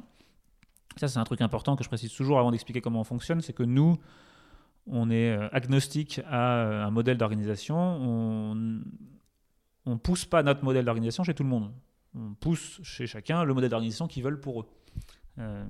Parce qu'effectivement, nous, on va assez loin. Donc, les premières bases en fait de notre organisation. euh, la première question, je pense, qu'on avait, c'était euh, comment on crée de l'engagement? Comment on fait pour que les gens soient engagés au travail? On pense que l'engagement, c'est un peu la clé entre une fausse opposition entre euh, euh, performance économique et bien-être des salariés. Si je caricature un peu le débat patronal et syndical des 40 dernières années, c'est un en peu direct euh, du MEDEF. voilà. il faut que il faut que les, tra- les travailleurs soient mieux. Euh, oui, mais ça coûte de l'argent euh, et on n'avance pas beaucoup. Et moi, je pense que l'engagement, c'est un marqueur qui prouve qu'on a dépassé ça, parce que quand on est engagé, vraiment et positivement, hein, c'est qu'on est euh, bien, parce que ça crée du bien-être, et c'est qu'on est performant, parce qu'on avance à fond. Et franchement, il y a quelques stats. hein, Enfin, quelqu'un qui est engagé par rapport à quelqu'un qui n'est pas engagé, c'est genre euh, 10 fois plus performant économiquement quand on fait des études. donc ça, ça vaut quand même le coup hein, de se poser cette question. Et du coup, nous, on s'est aussi dit, on veut un modèle entrepreneurial parce que nos clients, c'est des entrepreneurs. Et puis aussi parce que Cédric et moi, euh, dès le démarrage, on n'avait pas forcément vocation à être des, éléments indispensables du système, notamment parce que lui, il voulait monter d'autres boîtes et parce que moi, je voulais écrire des romans de temps en temps. Et donc, on voulait pas être le patron qui euh, passe toutes ses vacances au téléphone et voit pas ses enfants euh, parce qu'il doit gérer plein de trucs. Et je pense que ça, c'est un mouvement de société. Il y en a quand même de plus en plus des fondateurs qui veulent pas ça. Et du coup, bah, on s'est dit comment on peut y arriver? Donc, on a essayé de mettre en place dès le démarrage un système où déjà on utilise nos outils. Donc, euh, bah, on se met d'accord sur la vision de la boîte, on se met d'accord euh, sur comment on se répartit le boulot par rapport à ça, on se met d'accord sur nos valeurs. Et ça, ça quand même gère déjà 80-90% des, des sujets quotidiens euh, parce qu'on essaie de les appliquer vraiment. Surtout quand on était petit finalement, quand on a moins de 10 personnes justement, bah, ça, ça suffit largement. Il n'y a pas besoin de hiérarchie, il n'y a pas besoin de fiches de poste, il n'y a pas besoin de quoi que ce soit. Tu te poses, tu discutes, tu crées un système clair. Par contre, bien écrit de, où, de, de- clarté de où on va et ce qu'on construit. Et, euh, et puis c'est parti quoi. Et tous les six mois tu le revois. Et tous les six mois tu te mets sur la ligne de départ et puis tu tapes un sprint ensemble. Et puis des fois tu n'arrives pas au bon endroit, tu, tu réajustes, mais, mais ça fonctionne. Depuis qu'on a grossi, euh, on s'est beaucoup posé la question finalement de ce qu'on appelle l'autogouvernance, qui a été beaucoup popularisée par euh, bon un peu Isaac Gates, c'est l'entreprise libérée, mais c'est un peu de bu- bullshit pour moi. Euh, beaucoup plus par Frédéric Laloux, euh, qui parle de Reinventing Organizations des entreprises opales. Euh, et du coup, en fait, on s'est beaucoup posé la question de voilà, comment on crée un système où il n'y a pas de hiérarchie statutaire. Ça veut dire que une hiérarchie statutaire, c'est dans le monde traditionnel, tu deviens manager, tu as un lien hiérarchique avec quelqu'un qui est un peu absolu. Euh, il va durer euh, quasiment toute ta vie dans l'entreprise euh, et tu redescendras jamais. Nous, c'est plutôt pour de dire qu'il y a une hiérarchie situationnelle. Pour chaque situation, il y a une hiérarchie. Donc, on accompagne un client, il y a un porteur de la mission, qu'on désigne entre nous selon le taux de staffing du moment, et voilà. Du coup, c'est lui le chef sur la mission. Donc, des fois, moi, je suis chef sur une mission, et puis des fois, je suis numéro 2 au service d'une autre personne. Ce qui est d'ailleurs très agréable, hein, parce que quand on est chef-chef et qu'on passe toute- sa journée à chefer, en fait, c'est vachement lourd. Alors que de temps en temps, se mettre au service d'un de ses collègues euh, qui, euh, Mm. bah, qui a une vision des choses, euh, parfois différente, mais au moins c'est lui qui sera responsable à la fin, c'est très confortable et puis, puis c'est très sympa. Et donc voilà, c'est pareil en interne, on se répartit des rôles et ça change régulièrement. Et, bon, bah voilà, ça paraît facile dit comme ça, c'est quand même une petite ingénierie derrière pour s'assurer qu'il n'y a pas de trou dans la raquette et ainsi de suite. Mais voilà, on a beaucoup bossé là-dessus. Donc, euh, bah, ceux qui connaissent un peu Frédéric Laloux, c'est comment on met en place une autogouvernance, comment la raison d'être de l'entreprise devient euh, le critère discriminant euh, pour savoir quelle décision on prend et où est-ce qu'on va. Comment on utilise un mode de décision qui s'appelle la sollicitation d'avis, où finalement, il y a des gens qui prennent des décisions, soit parce qu'ils ont un mandat, soit parce qu'ils sont motivés. Et du coup, ils vont demander des avis, mais ils sont pas obligés de les respecter pour éviter le consensus mou. Euh, ils vont essayer de construire euh, avec les avis de tout le monde une réponse euh, positive et concrète pour que ça avance. Voilà. Et, et dans tout ce système, comment aussi on laisse la place à chacun pour être qui il veut. Ça, c'est vachement important, même si c'est pas le plus facile. Et, euh, et enfin, du coup, maintenant, mais ça, on pourra en parler sur la suite, on, on est allé jusqu'à créer, on est, une 20 on est 25 maintenant, et on a créé plein de petites équipes autonomes, euh, de manière à ce que euh, la réelle subsidiarité fonctionne. Donc nous, à Nantes, par exemple, on est 6, on a notre destin en main, on gère nos finances, on gère nos clients, et on collabore avec d'autres équipes euh, pour euh, que le business se développe au mieux. Et on, Mmh. on a construit en fait un écosystème d'entreprises partenaires et collaboratives plutôt qu'une entreprise traditionnelle euh, centralisée. Est-ce que tu es convaincu que justement créer des petites équipes en termes de performance et même de, de bien-être, tu penses que c'est c'est- beaucoup plus fort que- que- qu'un- qu'un- qu'une grande entreprise, tu vois, avec plein de gens qui sont dans le même euh, dans les mêmes rouages Bah ça pour moi ça fait quand même partie des apprentissages de l'agilité, notamment dans le monde informatique, euh, des feature teams, ce genre de trucs. C'est vrai que c'est euh, des choses qui viennent de l'informatique. euh, Ouais. De toute façon, les développeurs, ils ont, c'est eux aujourd'hui pour moi qui sont les moteurs de la recherche dans l'organisation du travail. Enfin, l'agilité, ça date quand même des années euh, 90-2000. c'est euh, vrai. Et euh, je pense qu'il n'y a même pas encore la moitié du monde du travail qui a Ouais. pris ces principes-là. Ma copine, elle est sage-femme, je peux vous dire qu'à l'hôpital, il y a du boulot. hein. Vrai. Mais c'est des choses intéressantes. Après, il y a quand même une sorte de paradoxe. Et une question fondamentale là-dedans, c'est euh, pour qui euh, ces genres de boîtes fonctionnent bien euh, On n'est tellement pas habitué et pas formé, notamment via l'éducation et l'école, à travailler dans des contextes comme ça. Je pense qu'il y a plein de gens pour lesquels c'est très, très, très pressurisant. Et même pour nous, hein, franchement, euh, individuellement, il y a plein de gens chez Flaisonnès qui se sont pris des périodes difficiles. C'est comme l'entrepreneuriat. Enfin, quand tu montes une boîte, euh, que tu le veuilles ou non, il y a des moments où tu vas prendre cher. Et euh, prendre cher, ça veut dire plein de choses, hein, mais en tout cas, c'est ce que j'appelle les montagnes russes émotionnelles. Quoi. Des moments dans la journée où tu te sens la pire des merdes et la plus grosse des stars à deux heures d'intervalle. C'est un peu dur pour le mental. Et donc, nous, on a un peu ce côté où tout le monde vit ça. Et c'est pas évident. On essaie d'accompagner, mais euh, il y a des gens euh, qui ont été en difficulté. C'est- jamais simple. Et donc, je pense qu'aujourd'hui, ce genre de modèle avec des petites équipes très autonomes, c'est une cible et un idéal très intéressant. Mais c'est pas adapté pour tout le monde et c'est pas grave, en fait. Et nous, c'est pour ça qu'on pousse pas ce modèle, en fait. C'est que hum, on a plein de clients qui sont beaucoup plus centralisés que nous. Euh, et moi, ce que j'essaie de faire avec eux, c'est de créer un modèle centralisé sain qui compense les défauts potentiels de ce modèle, euh, mais pas de les amener tout de suite, euh, ou même peut-être jamais, vers un modèle comme le nôtre. Donc je pense Mhm. que c'est plutôt ça le sujet, c'est de, c'est de se dire, il- dans chaque modèle, il existe des, des- des versions saines, il faut Ouais. qu'on les trouve, qu'on les co-construise, qu'on les fasse vivre. Euh, et ce modèle des petites équipes, il va advenir, il est en train de se développer, mais c'est encore quand même peut-être pour une minorité. Très clair, hyper intéressant. Euh, J'aimerais revenir sur un, petit truc, c'est parce que, quand même pour contextualiser, quand, tu m'as contacté, tu m'as contacté d'une manière assez, euh, drôle. Euh, le truc c'est que c'est Benoît Vasseur, donc le cofondateur de The Tribe, qui, m'a conseillé de, te rencontrer. Et le, titre de l'épisode c'était Comment construire une culture forte. Évidemment, l'épisode ne répond pas à cette question parce que voilà, c'est aussi, on parle de, voilà, de, comment créer, développer une culture, etc. Mais c'est vrai que c'est une question, euh, comme euh, d'ailleurs euh, comment réussir un changement d'échelle. Il n'y a pas de recette miracle. Euh, et quand tu m'as contacté sur LinkedIn, tu m'as dit euh, je, je- je veux bien euh, prouver l'inverse, comme quoi c'est impossible de créer une culture forte. Est-ce que- est-ce qu'on peut en parler un peu? Bah, avec plaisir, après, bon, c'est ma manière de contacter les gens en peu de Ah mots, ouais, c'est de faire un peu mon malin. Ça marche très bien. Ça marche très bien. Exactement. En fait, c'est le, je trouvais ça marrant, c'est le mot construire. où, en fait, aujourd'hui, je pense que dans le monde de l'entreprise en général, on est un peu dans une manière de voir les choses qui est très mécaniste. Où en fait, on voit souvent l'entreprise comme une machine euh, qui, euh, de manière euh, voilà, assez globale, se résume à on, a des on a des comités de pilotage, comme on piloterait un avion, on a des tableaux de bord, comme on aurait aussi des tableaux de bord, des indicateurs. On, a vraiment quelque chose de, très mécaniste. Et finalement, cette idée de construire une culture d'entreprise, c'est un peu la même idée. C'est euh, comme on construirait une maison, comme on ingénierait, un- comme on construirait un produit d'ailleurs. Euh, Une tech, c'est une vision euh, peut-être un peu ingénieure. Donc, comme je suis ingénieur de formation, je peux, je peux en parler. Et sur la culture en particulier, euh, je trouve ça marrant parce qu'en fait, euh, la culture, s'il y a bien un truc où j'en suis sûr, c'est que la culture, c'est quand même quelque chose de vivant. Mm. On parle de. euh, donc la culture, c'est quoi au fond hein Parce que c'est vrai qu'on n'a pas forcément défini, mais déjà la culture d'entreprise, c'est une sous-partie de la culture tout court. Et la culture tout court, ça existe depuis le, berceau de l'humanité. C'est ce qui lie euh, les hommes et les peuples d'une manière un peu intangible. Donc on dit souvent, c'est un mélange avec. euh, euh, c'est un ensemble de rites, de rituels, de mythes et d'histoires qu'on se partage, de valeurs qu'on met en œuvre, de, signes de reconnaissance, de plein de choses. Et, d'ailleurs, les valeurs, c'est qu'un élément de la culture qui est peut-être ce qui nous permet le mieux de la travailler collectivement.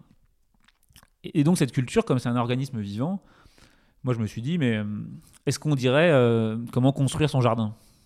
Comment construire euh, un parc? Comment construire un enfant? Non on peut dire comment accompagner, euh, comment euh, faire grandir, comment créer les conditions propices à l'éveil ou au développement. Et je trouve que ça, c'est vraiment, en tout cas, nous, on est vachement reconnus pour le travail qu'on a fait sur la culture. Alors que c'est marrant parce qu'à la base, on n'avait pas ça, enfin, on l'a créé sur le chemin. Euh, mais parce que ce principe-là, c'est un changement de paradigme complet sur le regard qu'on a sur la culture, euh, en fait, quasiment d'un coup et sans forcément notre implication, hein, euh, fait de la culture un truc non bullshit alors que c'était un truc bullshit. Moi, j'ai vraiment vécu, si tu veux, dans les grands groupes, euh, ce que c'est qu'une fausse culture, où tu as des valeurs euh, écrites au mur, et euh, tous les matins, ce que tu vois, euh, mais crache à la figure de ces valeurs, quoi. Euh, Enfin, des, des- des- justement, des, boîtes où il y a écrit bienveillance et les gens euh, chient dans leur froc avant d'aller au copil le, le lundi matin parce qu'ils vont se faire défoncer par leur boss. Mm. Moi, j'ai récupéré ma manager en pleurs et à ce moment-là, je me suis dit, mais dans quel monde on vit Euh, C'est moi qui suis censé aller pleurer avec ma, dans- dans- avec ma manager, c'est pas l'inverse normalement, ça veut dire que tout, tout est pété, quoi. Et du coup, euh, et en même temps, je me suis toujours dit, mais putain, les valeurs, c'est un truc utile, c'est un truc pertinent parce que parler de comment on veut fonctionner ensemble, euh, c'est important et c'est difficile. Et donc, du coup, nous, il y a vraiment cette idée de. euh, une culture, ça se décide pas, ça se révèle. Mm. Euh, ça ne veut pas dire qu'il n'y a pas de changement culturel, euh, il n'y a pas d'évolution, ça ne veut pas dire qu'on n'a pas d'impact sur une culture. Mais si je reprends l'exemple de Content Square, c'était assez marrant ce qui s'est passé, c'est qu'on donc nous on fait une, un audit culturel, on va demander les valeurs de chaque personne de la boîte, parce que déjà ce travail in- intérieur personnel est clé pour qu'ils s'engagent dans la démarche collective. Si on ne sait pas ce que c'est qu'une valeur pour soi, je vois pas tellement comment on pourrait se connecter à une valeur pour le groupe.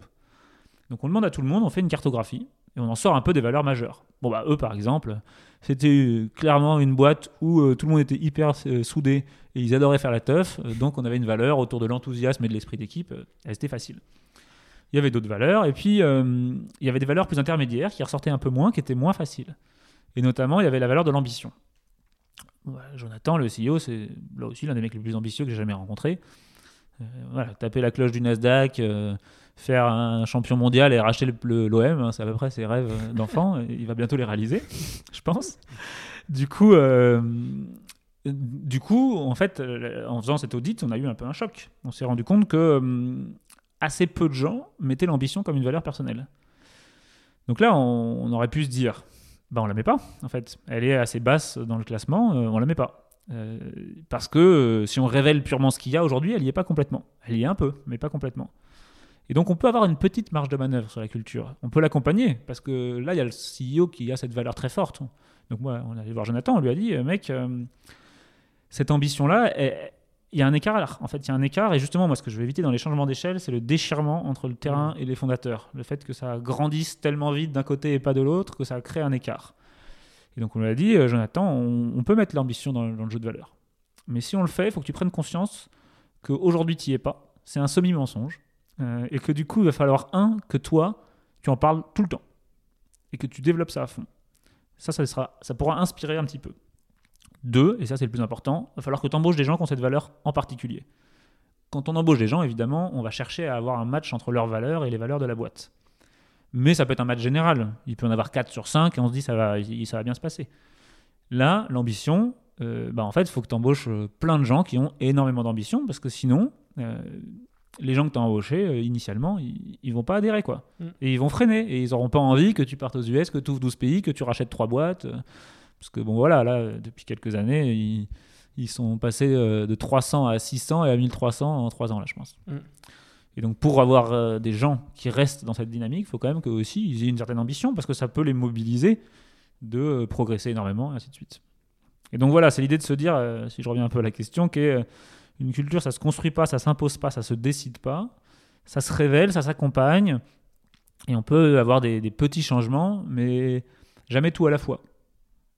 Parce que si on essaie de changer trop de valeurs d'un coup, en fait, on décrédibilise toute la démarche. Parce que les gens regardent les valeurs et ils se disent euh, n'importe quoi. ça, je pense aussi que c'est profondément ancré dans le fait qu'il y a quand même encore beaucoup de gens qui pensent que les gens du terrain, ils sont pas toujours fut-fut euh, et qui mmh. comprennent pas ces questions-là. Alors moi, je pense que s'il y a bien un truc que tout le monde comprend, c'est les valeurs. D'ailleurs, quand on, fait, on peut faire ce travail avec des enfants. On a dans notre équipe un coach de basket qui a fait ça avec ses gamins de 11 ans, je crois, pour savoir justement qu'est-ce qu'ils veulent en fait dans leur équipe de basket. Est-ce qu'ils veulent gagner? Est-ce qu'ils veulent euh, que tout le monde participe? Euh, Est-ce qu'ils veulent s'amuser? Ils ont le droit de vouloir ce qu'ils veulent et en fait, euh, si c'est aligné, bah, ils, ils passeront du bon un bon moment. Et franchement, il m'a dit que c'était génial et très facile. Très très facile. Parce qu'ils n'ont pas encore une couche un peu de ce qu'on leur a dit d'être et ils arrivent très vite à s'aligner sur ce qu'ils veulent faire. Ok. Putain, si j'avais eu un coach de foot à l'époque euh, comme ça, j'en serais pas là aujourd'hui. Mais euh, non, non, c'est hyper intéressant. Moi, je suis convaincu que les, la, culture et les valeurs, c'est quelque, quelque chose effectivement qui, qui doivent être très sincères en fait. Donc c'est pour ça qu'on peut pas construire et, créer une culture ou créer des valeurs. Et effectivement, comme tu dis, c'est des choses qui se révèlent et qui en fait dépendent aussi bah, des gens qui ont créé l'entreprise, euh, et puis ensuite euh, bah, au, fur et à mesure du recrutement. Euh, et forcément, vu qu'il y a de la sincérité, on ne peut pas juste ajouter des mots sur son site internet, dire voilà mes valeurs c'est la bienveillance et machin, etc. Du coup, forcément, ça va créer du bullshit parce que fondamentalement, ça ne sera pas ça la réalité en fait. Et ça, se, ça va se ressentir hyper vite bah, dans la boîte et, et, dans les gens qui vont être recrutés. Donc, Ouais, et ça, en plus, moi, ce que je trouve vraiment dur, c'est que ça décrédibilise même pour l'ensemble euh, du monde du travail. C'est-à-dire qu'on est quand même dans un pays très cartésien, où tout ce qui touche euh, aux sentiments, aux valeurs, au moteur intérieur, on n'est quand même pas toujours à l'aise. Donc si en plus, il y a les 80% des boîtes qui font du bullshit avec, bah, euh, tu te retrouves, enfin nous on se retrouve à accompagner plein de gens où il faut déminer petit à petit, il faut qu'ils apprennent à nous faire confiance pour qu'ils acceptent d'ouvrir cette boîte-là parce qu'ils pensent vraiment que c'est de la daube. Et je leur en veux pas non plus parce qu'en fait, ce qu'on leur a montré avant, et bah, euh, bah c'était de la daube. Donc moi je dis souvent aux gens, euh, notamment en commercial, si vous voulez pas être sincère dans vos valeurs, euh, ne faites pas de valeurs. vaut mieux pas en faire du tout. Mm. Ce sera contre-productif. non, c'est clair. Et, puis peut-être qu'elles apparaîtront euh, plus tard. Enfin, mais effectivement, faut, faut pas se pousser à, définir des valeurs euh, si au départ tu, tu n'en identifies aucune. Quoi. Oui, c'est ça. Et si t'es pas complètement clair, qu'en fait, c'est un vrai engagement, que ça va être un travail sur toi. Parce que, par exemple, dans les valeurs du groupe, euh, en tant que fondateur, euh, t'es jamais 100% parfaitement aligné avec tout. C'est impossible. Et donc, du coup, bah, ça veut dire un peu travailler, faire des efforts. Une autre manière de voir les choses, des fois, je dis, c'est les valeurs, c'est un jeu de négociation collective. Ok, bon, bah, ça, c'est important pour toi, et ça, c'est important pour moi. On fait un effort mutuel et tout va bien se passer. Mm. Et du coup, c'est intéressant parce que euh, ça pose un peu les mots ensemble de se dire, euh, voilà, voilà ce qui compte pour nous. euh, et donc, en tant que dirigeant, bah, s'il y a une valeur où tu t'en fous et tu fais n'importe quoi avec, bah, faut la virer du jeu de valeur. Et donc, ça, ça pose des problèmes.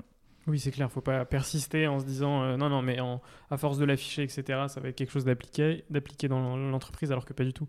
Bah, ça, c'est vrai que c'est aussi, voilà, faut retenir. En fait, on ne peut pas apprendre des valeurs aux gens. Ouais. On peut les inspirer, on peut leur donner envie, on peut créer les conditions. Typiquement, l'ambition chez Content Square, c'est marrant parce que j'ai vu des gens qui n'étaient pas très ambitieux, très jeunes et qui ont développé une certaine ambition Mm. et ont découvert qu'ils aimaient ça, Euh, mais parce que personne ne les a forcés.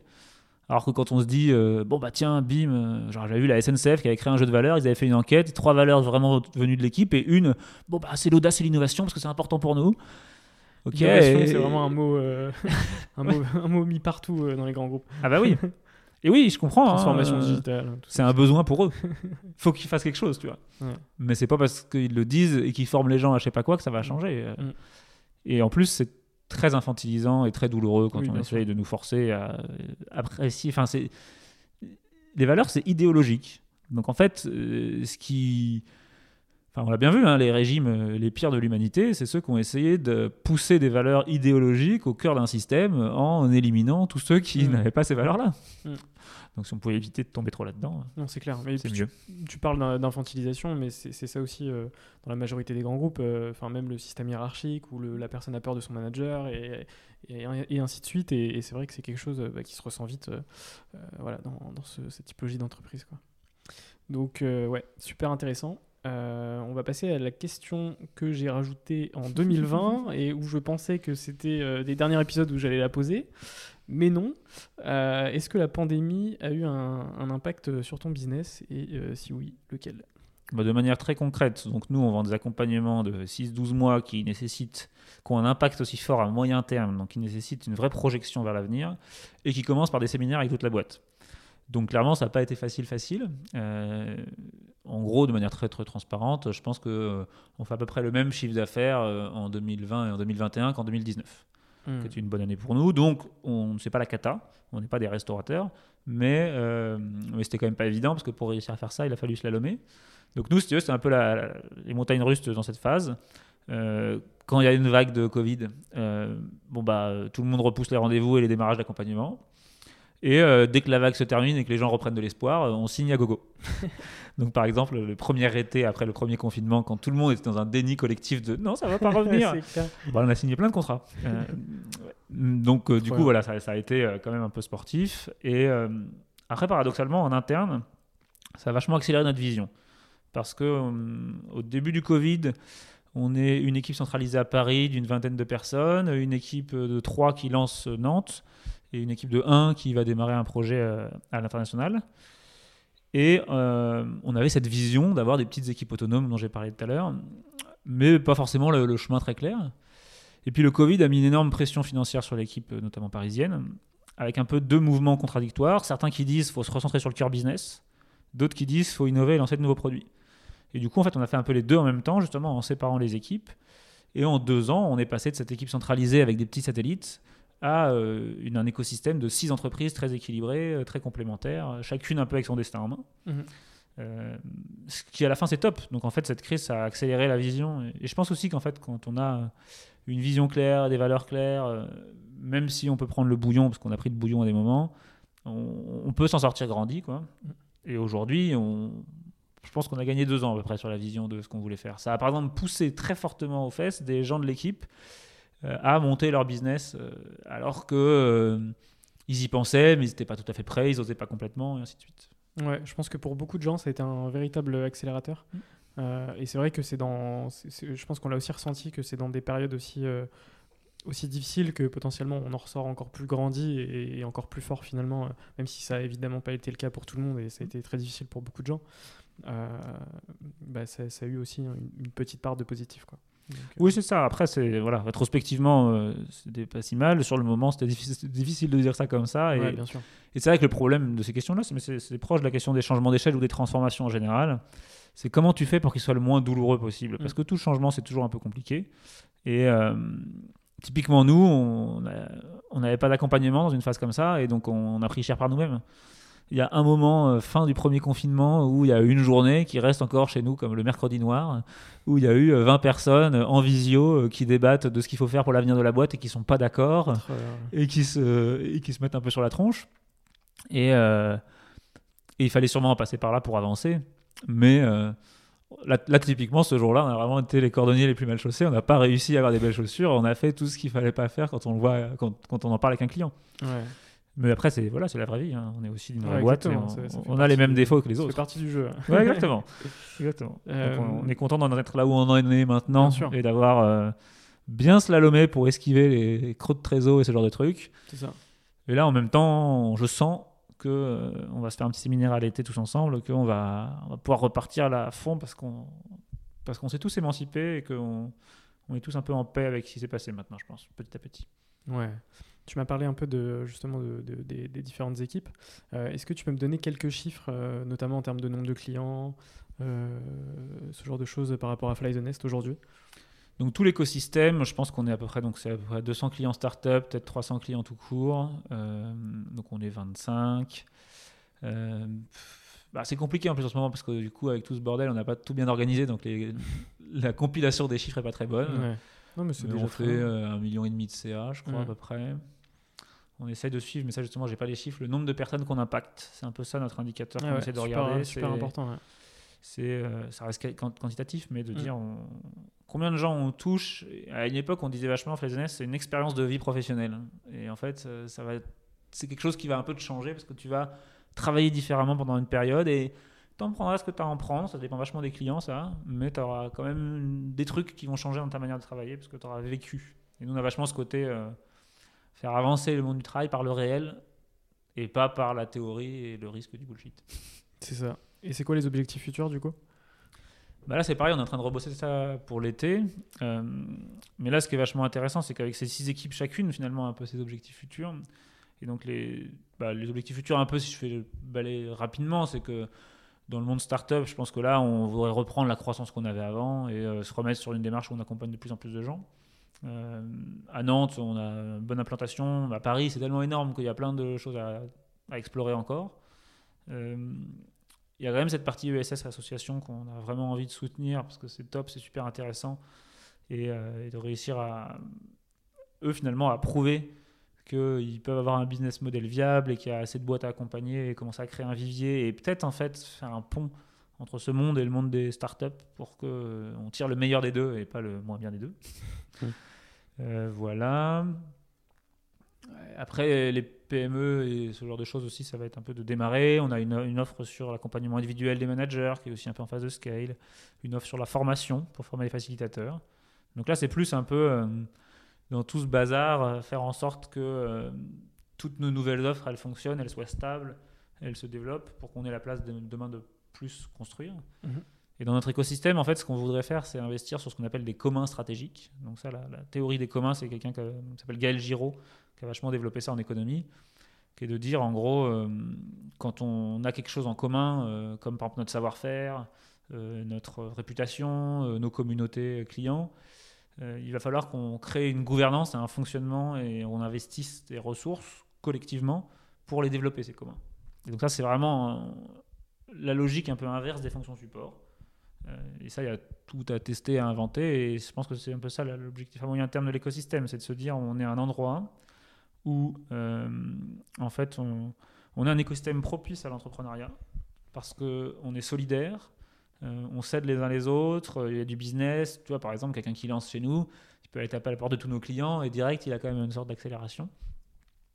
Et en même temps, on est plus que des partenaires commerciaux. On construit quelque chose qui nous dépasse, une valeur euh, plus poussée. Donc là, par exemple, moi, j'aimerais bien réussir à investir dans, dans le knowledge pour pouvoir euh, on peut avoir, quelqu'un qui produit euh, Mm. quelque chose de qualité sur tout ce qu'on sait faire et tout ce qu'on a expérimenté, l'expérience de toutes les startups, comment on synthétise ça, et on le met à disposition du grand public. Un peu l'exercice que j'ai essayé de faire en écrivant un bouquin là sur the Très, très cool. cet été. Et, euh, et de l'autre côté, je pense qu'on a un vrai taf qu'on n'a jamais réussi à faire sur la, mise en relation, la communauté. En fait, on bosse avec euh, plein de gens stylés, plein de startups connues, euh, mais on fait pas trop d'effet de levier là-dessus. Et en plus, euh, bah moi je crois beaucoup au mélange. Et franchement, je connais plein de gens de l'ESS qui sont plus business que certaines start plein de gens des startups qui testent des modèles d'organisation plus radicaux que l'ESS. J'aimerais tellement faire des ponts. Là, avec les PME, c'est le début, mais c'est pareil en fait, quoi, de me dire comment, comment ces gens-là se nourrissent les uns les autres et comment on casse un peu les, les silos qui font qu'on- que chacun est dans une boîte et puis qu'ils n'aiment pas trop les autres boîtes. Quoi. Si je caricature un peu, voilà, le monde de l'ESS, ils trouvent que les Startup Nation, euh, c'est des capitalistes. euh, et les, les Startup Nation, ils trouvent que les PME, c'est des vieux. euh, non, c'est vrai, c'est vrai, c'est clair. les PME, elles trouvent Tout que est- les autres, ils s'en foutent de l'impact ou de la tradition, j'en sais Tout rien. est vite très cloisonné euh, Ouais. euh, et c'est pas pas tant que ça de la caricature. Pour en avoir côtoyé euh, du, monde de l'ESS, euh, des startups, des grands groupes, etc. c'est euh, c'est hyper vrai en fait. Et nous, en fait, comme on a une sorte de biais sélectif, qui est que les gens qui bossent avec nous, ils croient quand même un peu à ce qu'on raconte, on se rend compte que tous ces gens-là, en fait, ils sont très très proches. Et je pense qu'on à un moment quand même où, dans le monde du travail ou même dans la société en général, hein, on a besoin d'une force dynamique, d'action positive et en même temps, bah, justement, quoi, pragmatique et pas bullshit. Et si tous ces gens-là pouvaient un peu petit à petit se mettre dans la même direction pour faire quelque chose, euh, je pense que ça pourrait résoudre des problèmes. Je sais Ouais. pas trop lesquels, je sais pas trop comment. hein. On va y aller petit à petit. On y pensera après. Ouais, c'est ça. Et nous, je pense que c'est ça notre enjeu maintenant, c'est un peu de se dire en tant qu'écosystème, c'est quoi notre vision long terme? Qu'est-ce qu'on veut faire? Vraiment, c'est quoi l'impact qu'on veut avoir? Je pense que on est à un ou deux ans d'avoir stabilisé assez les choses pour se dire qu'on peut vraiment avoir une vision à 10 ans et un truc où, où tant qu'on continue, on voit bien qu'il y a un besoin partout où on va, on voit quand même que ça fonctionne. euh, Alors qu'il y a plein de trucs qu'on fait mal et on n'est pas les plus grands businessmen de l'histoire à la Mhm. base, Mhm. Euh, mais ça marche et donc euh, voilà comment on peut développer ça un peu partout. Trop cool. Bah écoute, on passe aux deux questions bilan. Euh, la première, c'est quel a été le moment le plus difficile de ton aventure entrepreneuriale? Et potentiellement, on en a peut-être déjà parlé ou pas, je sais pas. On n'en a pas exactement parlé, mais ça rentre un peu dans ce qu'on se disait. Euh, le moment le plus difficile, je pense, c'était il y a un an, un peu plus. Euh, donc c'est fin décembre 2020, euh, 2020 où c'est bah, la deuxième vague du Covid. Où en gros, si je la fais très courte, euh, dans notre business, quand on signe des clients, du coup, ça dure 6-8 mois. Euh, on n'a vendu aucun client pendant la première vague, premier confinement. On a vendu plein de clients juste après, en juin. Et on n'a pas trop vendu dans l'été et rien vendu à partir de octobre parce que les gens reflippaient. Et donc en fait, tous nos clients qu'on avait, on avait fini tous nos clients, tous les clients nouveaux de juin, ils ont fini en décembre. Ouais. Donc là, on est arrivé devant un mur euh, de déstaffing, euh, 20 personnes et euh, personne qui avait du boulot. Donc on avait passé plusieurs crises commerciales dans notre histoire, euh, souvent à l'huile de coude et à l'engagement collectif. Mais là, c'était juste pas possible. On pouvait pas. On a découvert ça euh, vraiment un peu tard. Et en six semaines, on ne pouvait pas euh, démarrer tous les clients qu'il fallait. Alors qu'en plus, c'était euh, décembre 2021. Quoi. Le truc, on était entre deux vagues et tout le monde était en PLS en mode va jamais finir ce truc. C'est clair. Du coup, euh, c'est là où on a fait. euh, Enfin, moi déjà découvrir ça, ça m'a quand même fait bien flipper. Et euh, à la fois, c'était. On a, je trouve qu'on a bien relevé le défi parce qu'on s'est posé ensemble, on a fait des simulations financières tous ensemble pour que tout le monde comprenne dans quelle merde on était. Euh, et on a demandé à chacun finalement de se positionner sur euh, est-ce que je veux partir avant le bouillon euh, pour prendre une rupture conventionnelle et faire autre chose parce que c'est pas le moment? Est-ce que je veux monter un autre business et du coup bah, je prends aussi je, pars aussi et je monte une structure juridique à côté? Ou est-ce que je veux rester sur le bateau pour le, relever, la, relever le défi et on s'est un peu réparti comme ça chacun. Nous à Nantes c'était plus stable parce qu'on était en développement donc notre structure à nous elle allait un peu mieux et ça, franchement, c'était un moment euh, super challengeant parce que la pression financière, c'est dur. Mhm. Les moments comme ça, mine de rien, quand même, il y, a les- il y a les vieux dos qui ressortent entre les personnes euh, et du coup, c'est un peu stressant. Donc après, euh, et moi en plus, je pense que c'était vraiment compliqué parce que j'étais un peu le cul entre deux chaises. Quelle est la posture que je dois avoir? À quel moment euh, je prends la main et je dis ça, il faut qu'on aille vers ça? À quel moment je les laisse décider? Parce que justement, on a un modèle où on veut que les gens prennent la main. Donc j'ai pas tout réussi, mais j'ai pas tout raté non plus. Et, euh, et c'est pareil, rétrospectivement, je suis assez fier parce qu'en fait, on a quand même géré, je pense, en deux semaines, l'équivalent d'un plan social dans une autre boîte où il faudrait sortir la moitié des gens. euh, sans que personne ne pleure, euh, sans que personne ne soit euh, ultra vénère. C'était pas Mhm. un moment joyeux, mais, mais c'était un moment quand même plutôt de responsabilité collective. Ok. Euh, et c'est c'est ça, enfin, ça m'a quand même. De toute façon, dans tous les moments difficiles, moi, euh, j'ai trouvé que le système qu'on avait fonctionnait et que ça répondait aux enjeux plus rapidement qu'un système normal. Euh, et que du coup, bah, c'était cool. Donc, ça, c'est vraiment un bon apprentissage. Et puis, sur moi, ça m'a, je pense, poussé encore plus à, rééquilibrer un peu mon rôle et à accepter à des moments de prendre la main sur des trucs. Et, euh, à être un peu moins. euh, Parce que dans les systèmes en autogouvernance, on a souvent tendance à nier l'importance du leadership. Or, pour moi, il y a beaucoup de gens qui parlent par exemple, de management horizontal. Mm. Je pense que c'est une très mauvaise image, parce que dans un management horizontal, dès que quelqu'un prend la main sur quelque chose, le groupe le shoot et le ramène à lui. c'est vrai. Et c'est horrible, c'est horrible pour tout le monde, parce que la boîte, elle avance moins, et parce que ces gens-là, alors que c'est les plus moteurs, souffrent. Euh, et du coup, bah, moi, voilà, en tant qu'un des leaders de l'équipe, j'ai toujours essayé de, de- de- de bien me placer à la bonne hauteur, et je pense qu'à plein de moments, j'étais trop pudique sur tout ça, et j'étais trop en mode... euh, je peux pas prendre la main ou je vais euh, en faire trop. euh. et en fait, là, j'ai les trucs sur lesquels j'ai pris la main, bah, c'est voilà, j'en ai ré- réussi 50%, je pense. Donc ça, c'est à la fois de l'humilité. Moi, j'aurais peut-être pas dû prendre la main là-dessus, mais en même temps, là, j'ai vraiment, vraiment, vraiment aidé. Et donc, euh, ça m'a aidé un peu à arbitrer ça. Ok. Et, euh, et la deuxième question, c'est de quoi es-tu le plus fier aujourd'hui? Moi, je crois que ce que font, si je réfléchis rapidement, ce dont je suis le plus fier, c'est vraiment les, les- les clients qui se développent. Je reprends l'exemple de Content Square, donc il n'y a pas que eux, mais je les aime beaucoup, je les connais depuis longtemps, et moi, personnellement, je continue à les accompagner. Ce dont je suis fier, c'est que ça soit une boîte de 1300 personnes où il fait toujours bon vivre, où il y a toujours un rapport à l'organisation, au, au pilotage, à plein de choses qui, qui est top. Par exemple, chez Content Square, quand tu commences dans ta semaine d'intégration, tu as le numéro 2 de la boîte qui vient, il te présente des choses, et son deuxième slide, je crois, c'est euh, Fuck the org chart, fuck l'organigramme. et il explique que bah, c'est une boîte de projets, et que du coup, sur certains projets, il y a des gens qui vont être au-dessus de toi dans l'organigramme, et qui vont être en dessous de toi sur le projet, c'est-à-dire que tu, ils vont être à ton service, c'est super important, et à des moments, c'est toi qui prendras des décisions, euh, même si ça impacte euh, des gens qui sont au-dessus de toi. Et ça, c'est vraiment eux, c'est vraiment beaucoup de choses auxquelles je crois, et de voir que c'est toujours une belle boîte.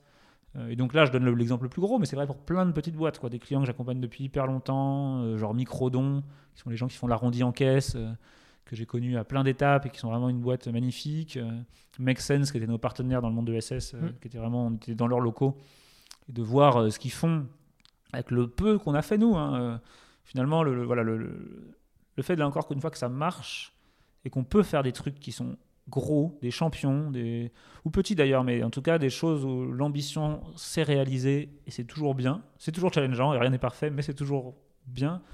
Ça, je suis vachement fier de ça et puis ça donne vachement d'espoir parce qu'en fait, on se dit que on se dit que la manière dont on a construit des boîtes jusqu'à aujourd'hui, euh, c'est pas euh, inéluctable. En fait, on peut changer ces choses-là, ça va prendre du temps, mais, euh, mais on peut vraiment construire plein de trucs euh, top et ambitieux et qui répondent aussi aux enjeux de, la société d'aujourd'hui.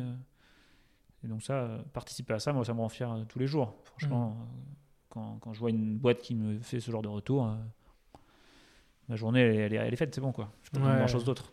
Ouais, non, c'est clair, parce qu'effectivement, il y a l'impact sur la boîte, mais pour Content Square, bah, il y a 1300 personnes derrière. Donc, il y a potentiellement voilà, euh, plus de 1000 personnes qui sont euh, super contentes dans leur taf.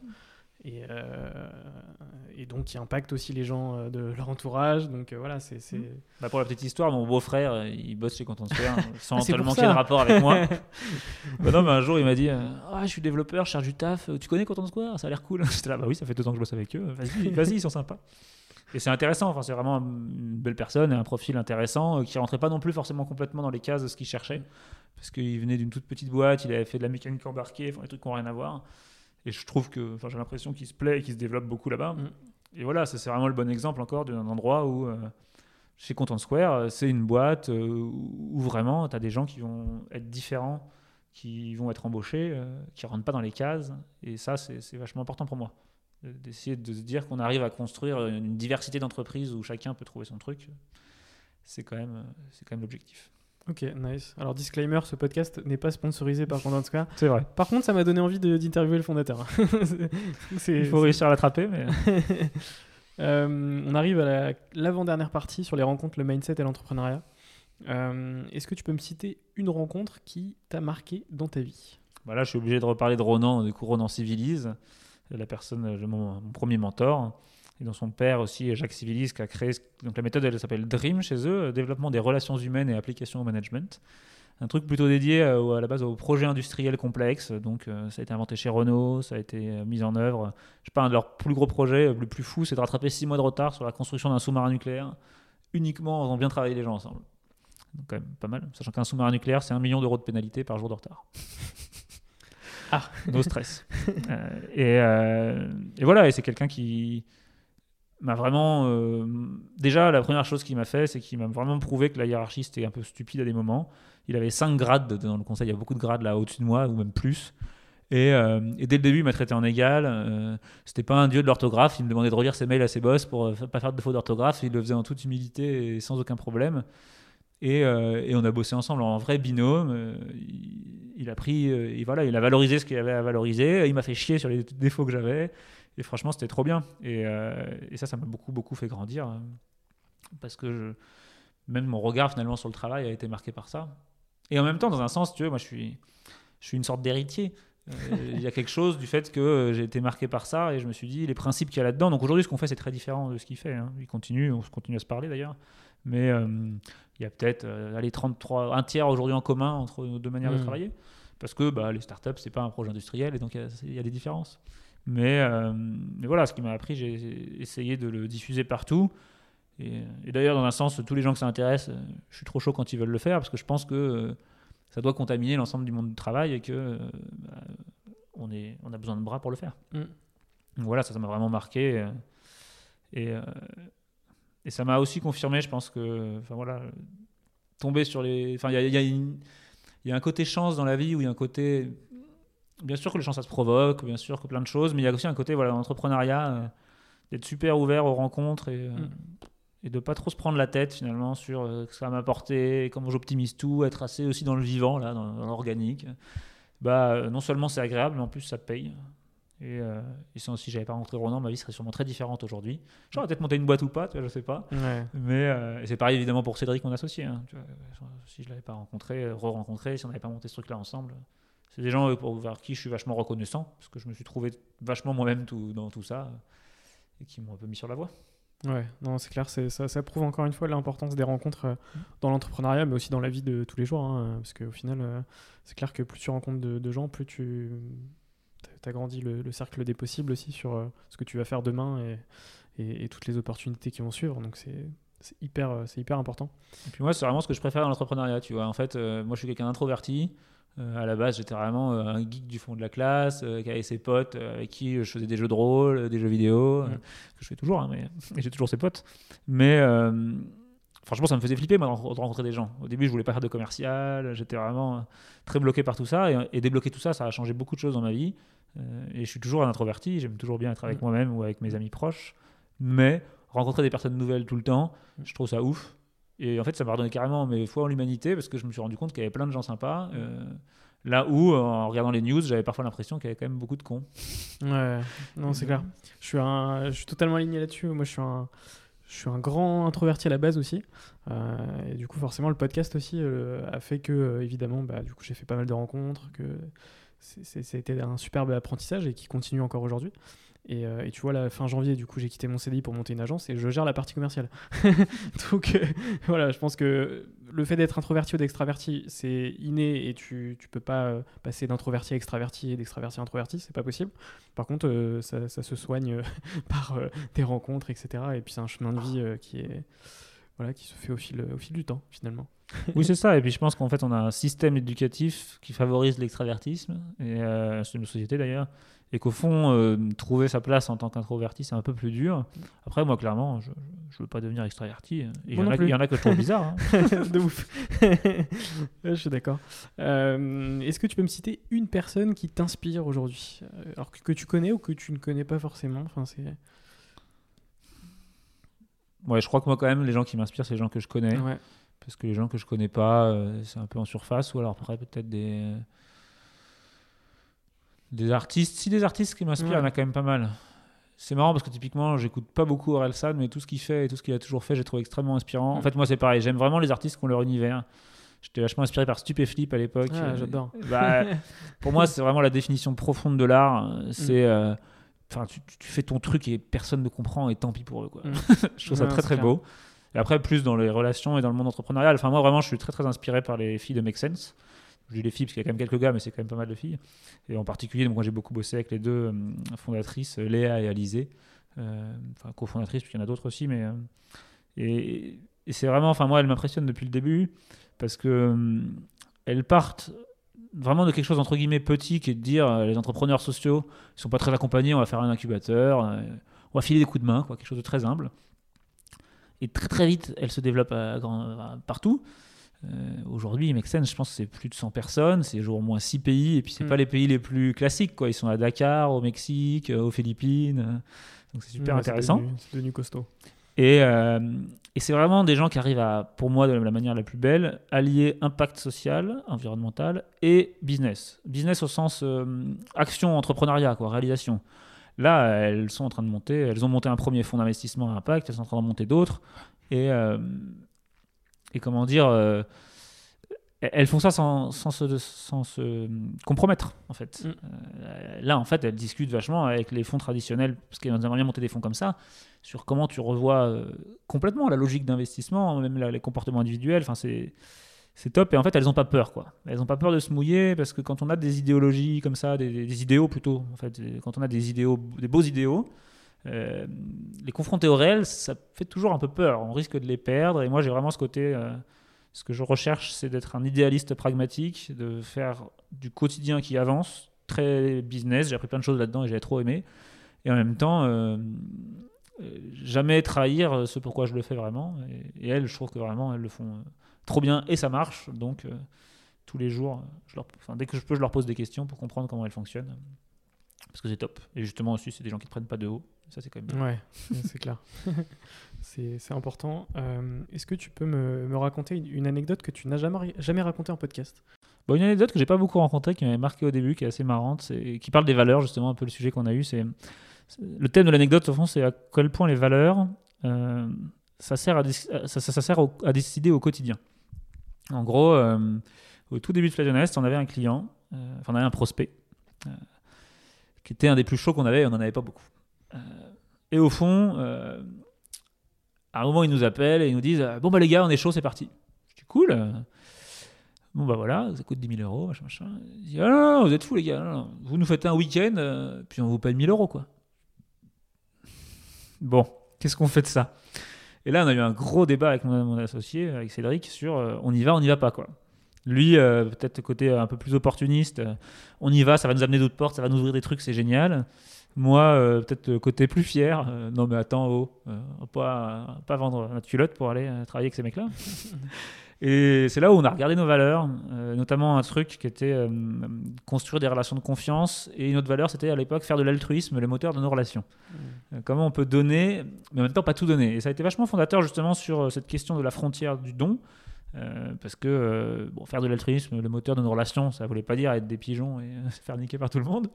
Et du coup, finalement, on est retourné les voir et on leur a dit bon, on va pas vous le faire pour 1000 balles parce qu'en fait, euh, bah, c'est vraiment euh, dégradant par rapport à ce qu'on propose. Par contre, euh, si vous n'avez pas les moyens, on comprend. Et du coup, on va vous donner les moyens de le faire vous-même. Et donc, on va vous faire gratos une formation d'une heure, on va vous filer notre méthode, on va filer nos bords, on va tout faire pour vous parce qu'on va, voilà, l'altruisme c'est important pour nous, mais on ne veut pas non plus donner n'importe quoi parce que c'est un peu stupide. Et, et cette manière d'aborder les choses par les valeurs, ça nous a permis de trouver une solution là où ça faisait deux heures qu'on s'engueulait, franchement, un peu vénère. Et, euh, et en fait, ce qui s'est passé derrière, c'est quand on a fait ça, ils se sont dit waouh, mais en fait, le truc c'est super poussé, et puis ils maîtrisent vachement. Et donc, en fait, ils ont fait appel à nous. Et du coup, ils ont signé leur contrat, et, euh, c'était vachement, vachement clé parce que c'était un moment où on n'a pas lâché qui on était, euh, et justement, on a réussi à trouver une voie intermédiaire entre un peu un sujet noir ou blanc, une nuance qui nous correspondait bien, et ça a marché, alors qu'on l'a même pas fait pour ça. Et du coup, euh, je pense que ça, c'était vraiment un apprentissage majeur qui était euh, quand tu sais pas, quand tu n'es pas d'accord, tu suis ta voie et ça va tout seul fonctionner. En Ouais. tout cas, on, on va y croire. Quoi. Ok. Ne, ne jamais trahir euh, ce, que, ce que tu es et, et les valeurs que tu portes. Quoi. Oui, et, et se dire qu'il existe toujours une option qui te permet de pas trahir, mais qui te. Mais, mais- parce que des fois, quand on Une veut pas trahir, on bloque. Oui, ouais. On est un peu, et je pense que voilà, il y a- il y a- c'est ça le pragmatisme idéaliste en fait, c'est de se dire on, on avance vers ce en quoi on croit, mais on est pragmatique, on essaie quand même de, trouver une solution. Quoi. ouais. Ouais, il y a des alternatives il n'y a pas besoin de. Il n'y a pas besoin non plus en fait de se braquer, de se fermer sur soi-même. On s'enferme un peu dans soi après en faisant ça. Et après, bien sûr, il y a quand même des cas où il faut dire non, hein, euh, tout simplement. Mais c'est assez rare en fait. J'ai quand même rencontré assez peu de cas finalement où, euh, alors qu'on a travaillé avec une grande variété de personnes, des dirigeants plus ou moins bienveillants justement avec leurs équipes. Et euh, à chaque fois qu'on a impliqué ce principe, euh, ça a payé à la fin.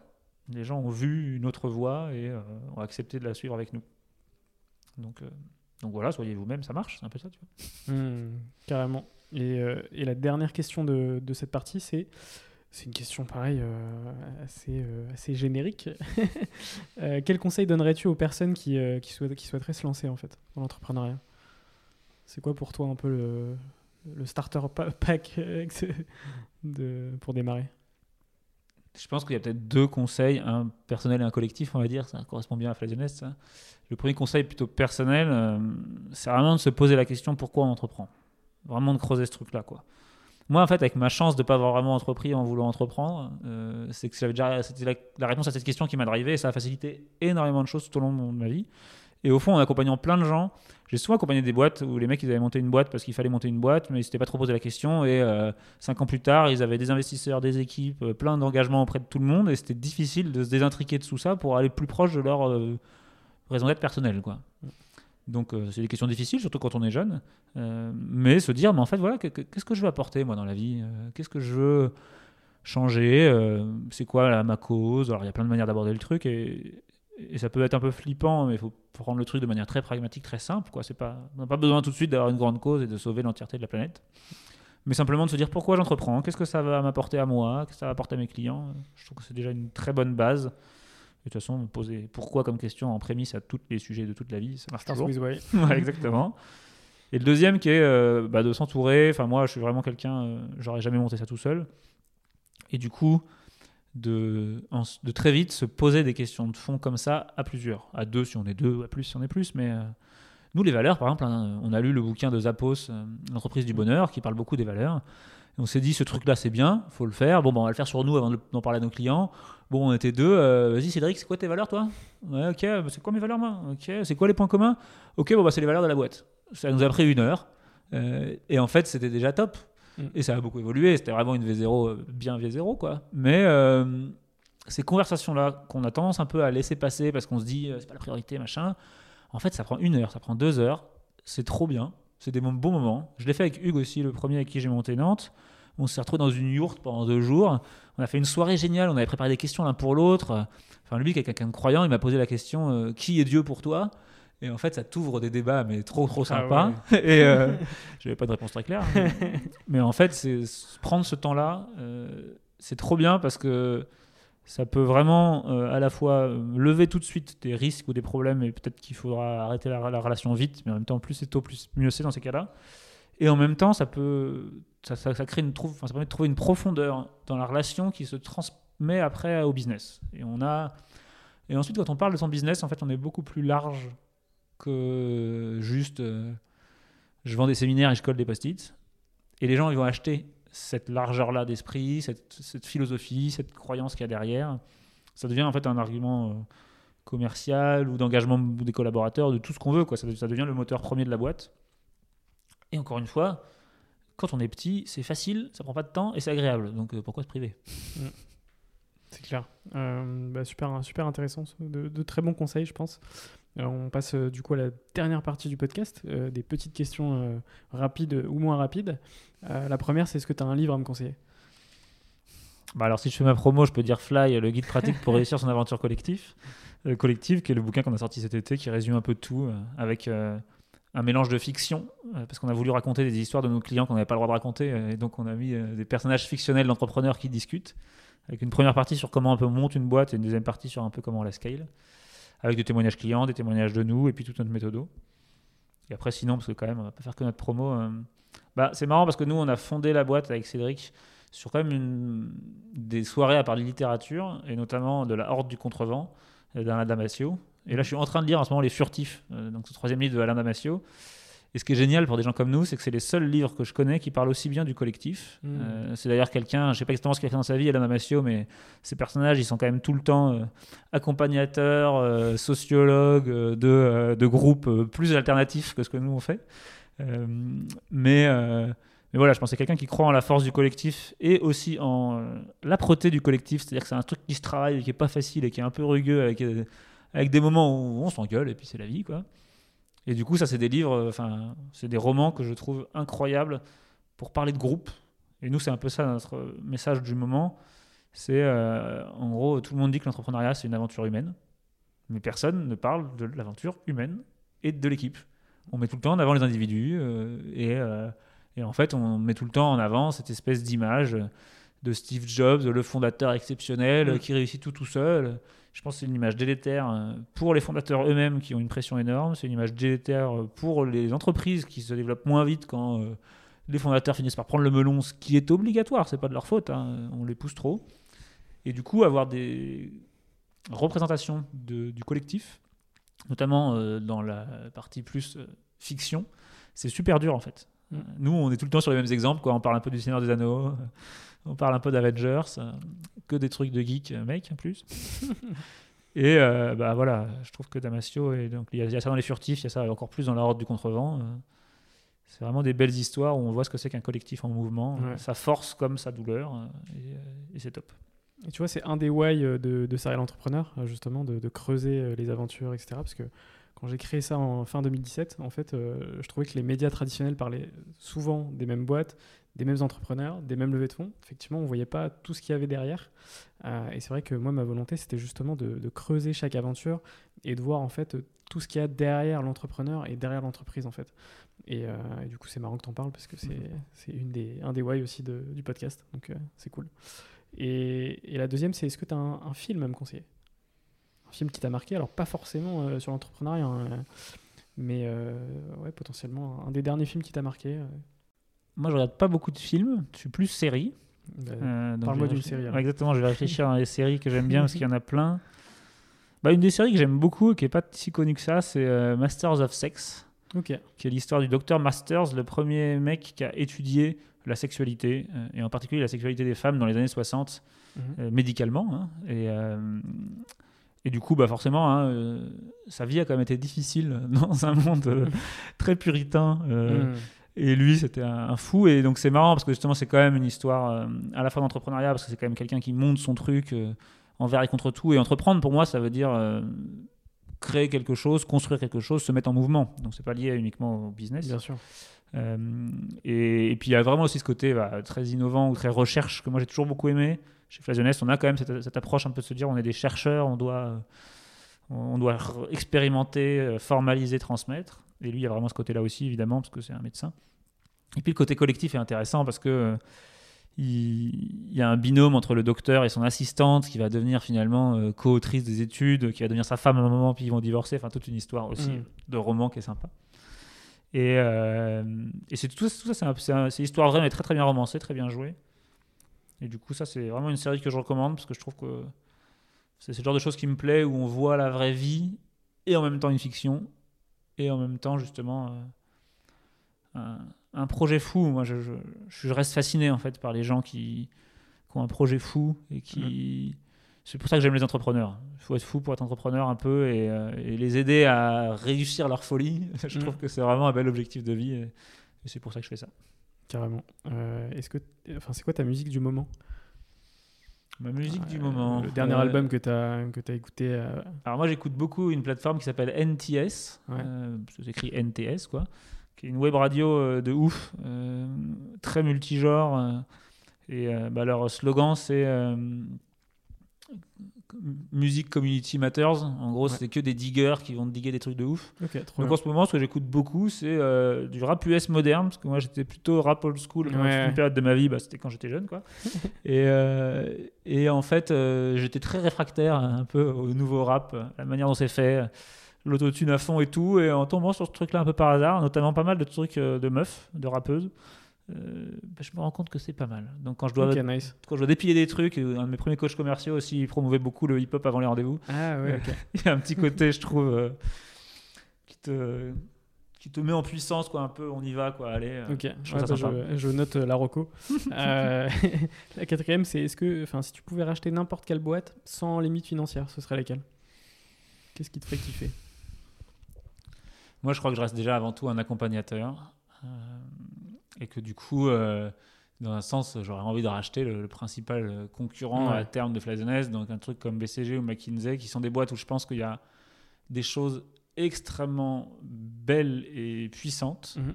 et des choses extrêmement mauvaises et délétères. Et, euh, et un jour, finalement, euh, déjà, on verra, mais je pense que d'ici 10 ans, on va, on va être plus en frontal avec eux sur deux, trois trucs. Donc on verra comment ça se passe. Mais euh, un jour, finalement, pouvoir euh, prendre quelque chose comme ça et essayer de le transformer, je pense que c'est ouf. Après, quand je, rien quand je le dis, je me dis, oh là là, euh, au fond, de la, dans la vraie vie, euh, je veux pas racheter beaucoup de boîtes euh, parce que j'essaye en fait de concilier vachement euh, un impact dans un écosystème qui est démultiplié par les personnes qui m'entourent euh, et qui me permet d'avoir un bon impact et en même temps une vie très saine. Euh, moi, tu vois, aujourd'hui, je suis à 80% là depuis que j'ai eu un enfant. Mhm. Euh, je bosse pas le lundi après, mais le vendredi matin. Bon, un peu plus en ce moment le vendredi matin, mais c'est un peu différent. Parce que je veux en fait voilà garder un rythme sain et être aussi un bon exemple justement sur tout ça. Et donc voilà, quand je me dis euh, je vais racheter un, on rachète un truc comme ça avec l'argent que j'ai, le problème c'est plus l'argent. Oui, euh, tu visualises toutes le les temps. problématiques Ouais. euh, derrière en fait. tu te dis putain le rachat, mais non en fait c'est pas. Donc je serais plutôt très fier de me retrouver dans un écosystème qui rachète ce truc-là collectivement et où je file des coups de main. ouais, ok, Mais euh, pas moi, pas tout de suite. Quoi. ok, On verra quand mes enfants seront grands peut-être. carrément. Euh, L'avant-dernière, c'est y a-t-il une question que tu aurais aimé que je te pose mais que je ne t'ai pas posée Bah, sans avoir la question exactement, je trouve que dans ces questions d'entrepreneuriat, ça revient à ce que je disais. Je sais- en fait, je- je- je- quand je dis que je veux qu'on parle d'équipe, je ne sais pas exactement non plus euh, ce que ça veut dire euh, Mhm. parler d'équipe. Mais je trouve que c'est intéressant d'avoir des questions un petit peu sur l'équipe, ou en tout cas de raconter des choses plus sur qui m'entoure, parce que Flyzonest, euh, euh, j'ai évidemment un rôle particulier dans Flyzonest, mais il y a énormément Mhm. de choses qui ne sont pas portées par moi. Quoi. Bien sûr. Voilà. Et puis, euh, de toute façon, en fait, ce qui revient beaucoup dans, dans la majorité des épisodes, c'est que effectivement, euh, et d'ailleurs, ce- cet aspect équipe revient souvent sur la question de quoi es-tu le plus fier aujourd'hui Mm. Où en fait, l'entrepreneur répond euh, beaucoup en fait à bah, mon équipe parce que sans elle, on serait pas là, tu vois, et ce, ce genre de choses en fait. Bah, j'ai hésité, mais, je me- mais quand j'ai regardé un peu dans ma tête, je me suis dit que franchement, euh, je suis évidemment fier Mais de ça. T'as as beaucoup parlé de l'équipe hein, sur le- l'ép- Mm. l'épisode. hein. Mais en fait, moi, je fais ce que je fais pour mes clients avant tout. euh, et je suis fier de réussir à participer à un truc où d'autres personnes peuvent nous rejoindre pour être fiers eux-mêmes de leurs clients. Mais, euh, mais peut-être aussi que dans un sens, je me sens moins responsable ou moins impliqué. euh, C'est paradoxal, hein, mais avec, mes- avec les équipes, parce que comme on a un système très responsabilisant, c'est Mm. eux qui font les, cho- les choses. Exactement. ouais. Et, euh, et du coup, aujourd'hui, euh, presque plus que fier, je suis plus honoré, tu vois, avec, mes, avec mon équipe. Ouais. Je suis plus un côté, euh, à des moments, quand je me retourne, et il y en a, voilà, ceux que j'admire le plus, je me dis, putain, c'est- trop cool, quoi, de bosser avec des gens comme ça. Mm. C'est plus, là encore, un peu le, le côté Avengers. Moi, j'ai toujours rêvé d'une équipe où on était tous des super-héros avec notre force à nous, et, Mm. puis, euh, et puis on fait ce qu'on peut, euh, euh, tous ensemble, quoi. Et ça, je l'ai. Et puis c'est marrant parce que du coup, moi, j'ai quand même fait deux entreprises, hein, Paris, Flyzonest Nantes. Et en redémarrant à Nantes, euh, aujourd'hui, je suis trop fier et trop heureux des gens avec qui je bosse à Nantes. et et c'est top parce que justement, je, je- ils m'aident à réaliser aussi ma vision personnelle, justement, de ne pas être au centre de tout en prenant plein de choses. Bien sûr, ouais, c'est hyper important. Euh, et pour conclure cet épisode, euh, une question qui revient depuis, euh, depuis le départ du podcast, c'est est-ce que tu as des entrepreneurs à me conseiller dans le podcast? Qui m'enverront par la suite des messages LinkedIn bah, J'en ai plusieurs en vrai. je, bah, je peux t'en donner trois, comme ça, ça parle un peu de différents types de clients, mais. Euh, parce que j'avais réfléchi à cette question avant, vu que j'avais vu qu'elle y était. Et le premier qui était venu dans ma tête, c'est marrant, parce que c'est pas complètement, c'est pas complètement logique, mais c'est David Lebé, le fondateur de Dayuse. Euh, je sais pas si tu vois, euh, Dayuse, c'est euh, une boîte euh, qui essaye de faire en sorte que les hôtels ne se vendent pas uniquement à la nuit et que tu puisses réserver pour la journée, euh, soit, soit une chambre, soit aller à la piscine, enfin que tu puisses essayer de maximiser un petit peu l'usage de l'hôtel. Euh, et c'est quelqu'un de super intéressant parce que c'est quelqu'un qui a commencé dans l'hôtellerie, tout en bas, euh, qui a euh, monté les échelons, qui a géré des hôtels, notamment l'hôtel Amour à Paris, qui est assez connu parce qu'il y a plein de stars qui vont là-bas et tu les tutoies et tout. Et qui après s'est dit, euh, en fait, il y a un besoin et je vais monter une start-up pour ça. Et qui après s'est plongé dans le truc start-up avec aucun des codes, aucune connaissance du milieu, aucune connaissance informatique quasiment, je pense, au début. Et, euh, et qui est vraiment un humain exceptionnel, enfin un mec trop sympa et bien, et qui a, qui a eu pas mal de difficultés aussi à des moments. Et qu'on, voilà, l'accompagnement avec lui c'était top, c'est une belle boîte. Donc, je trouve que c'est un gars en tout cas euh, vrai et qui porte une voie d'entrepreneuriat un peu différente. Après, clairement, il y a, il y a Léa euh, Zaslavski de Make Sense, qui est vraiment moi, euh, l'une des personnes, euh, bah, avec Benoît Vasseur, c'est vraiment les deux personnes aujourd'hui où je me considère les plus proches dans la vision de l'entrepreneuriat et, j'ai envie de me nourrir et d'échanger tout le temps avec eux. Et, et le dernier, c'est bah, chez Content Square, Jonathan, c'est sûr, sûr que c'est intéressant, mais il est aux US maintenant, c'est peut-être moins facile. Mais nous, du coup, on a surtout bossé avec Nicolas, un peu son numéro 2, euh, bah, qui est aujourd'hui au bord de la fondation euh, qu'on crée. Et Nicolas, euh, Nicolas Fritz, euh, c'est aussi quelqu'un, je trouve, de passionnant parce que c'est c'est un peu lui la cheville ouvrière de ce que c'est que le collectif euh, Mm. chez, euh, chez Content Square. Euh, il est là depuis qu'ils sont 45 ans, je crois, donc pas depuis le tout début, mais et il a été DG d'une boîte avant. Donc il- je pense que c'est, il rentre quand même dans une catégorie très entrepreneur. Ouais. Et lui, je pense qu'il serait chaud. euh, ce serait peut-être plus facile. Donc euh, Ok. tu peux peut-être tester, Content Square les deux et voir ce qui se passe. Je, je tenterai tout, évidemment. Euh, bah, écoute, merci beaucoup, Erwan. Euh, merci euh, Benoît aussi, du coup, qui m'a conseillé de- d'échanger avec toi, euh, puisque j'ai beaucoup apprécié cet échange. Je pense qu'il y a beaucoup de valeur dans l'épisode. Des sujets, effectivement, qui sont peu abordés, je pense, dans les podcasts d'entrepreneuriat. Euh, donc forcément, ça va forcément intéresser mon audience et, euh, et- voilà sur des problématiques euh, forcément connues et peut-être qu'ils vont te contacter aussi par la suite. Donc je te remercie pour l'échange qui a duré oh, un peu moins de deux heures. Donc voilà. Puis ce, que- je peux potentiellement te proposer, c'est qu'on se retrouve dans deux ans pour faire un peu un, petit point d'étape et faire un nouveau podcast sur un- une autre thématique et pour voir l'évolution aussi de, de Fly the Nest. Bah avec plaisir. Et puis franchement, merci pour euh, la proposition et le podcast. J'ai vraiment apprécié. euh, c'est ça qui est bien avec les podcasts, en fait, c'est de prendre le temps long de se parler de ces choses-là. Euh, parce qu'en fait, euh, bah, ça, ça- ça- ça se résume et ça s'explique pas forcément en trois minutes. Et on est dans une société où, quand même, euh, dès que les choses durent plus de 30 secondes, euh, eh bah, on zappe. Donc, ça, j'ai trouvé ça très cool et très sympa. Super. Bah, merci beaucoup, Erwan. Avec plaisir. Ciao, ciao. Cet épisode est déjà fini. Un grand merci pour l'avoir écouté jusqu'au bout. Si cet épisode t'a plu, tu peux me soutenir très facilement en faisant plusieurs choses. Laisser 5 étoiles sur Apple Podcast, ça booste le référencement du podcast. T'abonner via la plateforme audio de ton choix, Spotify, Deezer, Apple, Google, le podcast est présent partout. T'abonner au compte Instagram, serialentrepreneur avec un underscore à la fin. Et puis t'abonner à la chaîne YouTube du podcast qui est à mon nom, François Lay. Je fais également des vidéos où je raconte des histoires d'entreprise. Tu peux même m'envoyer ton feedback à l'adresse françois-serial-entrepreneur.fr. Voilà voilà, on se retrouve très bientôt pour un nouvel épisode. Bisous.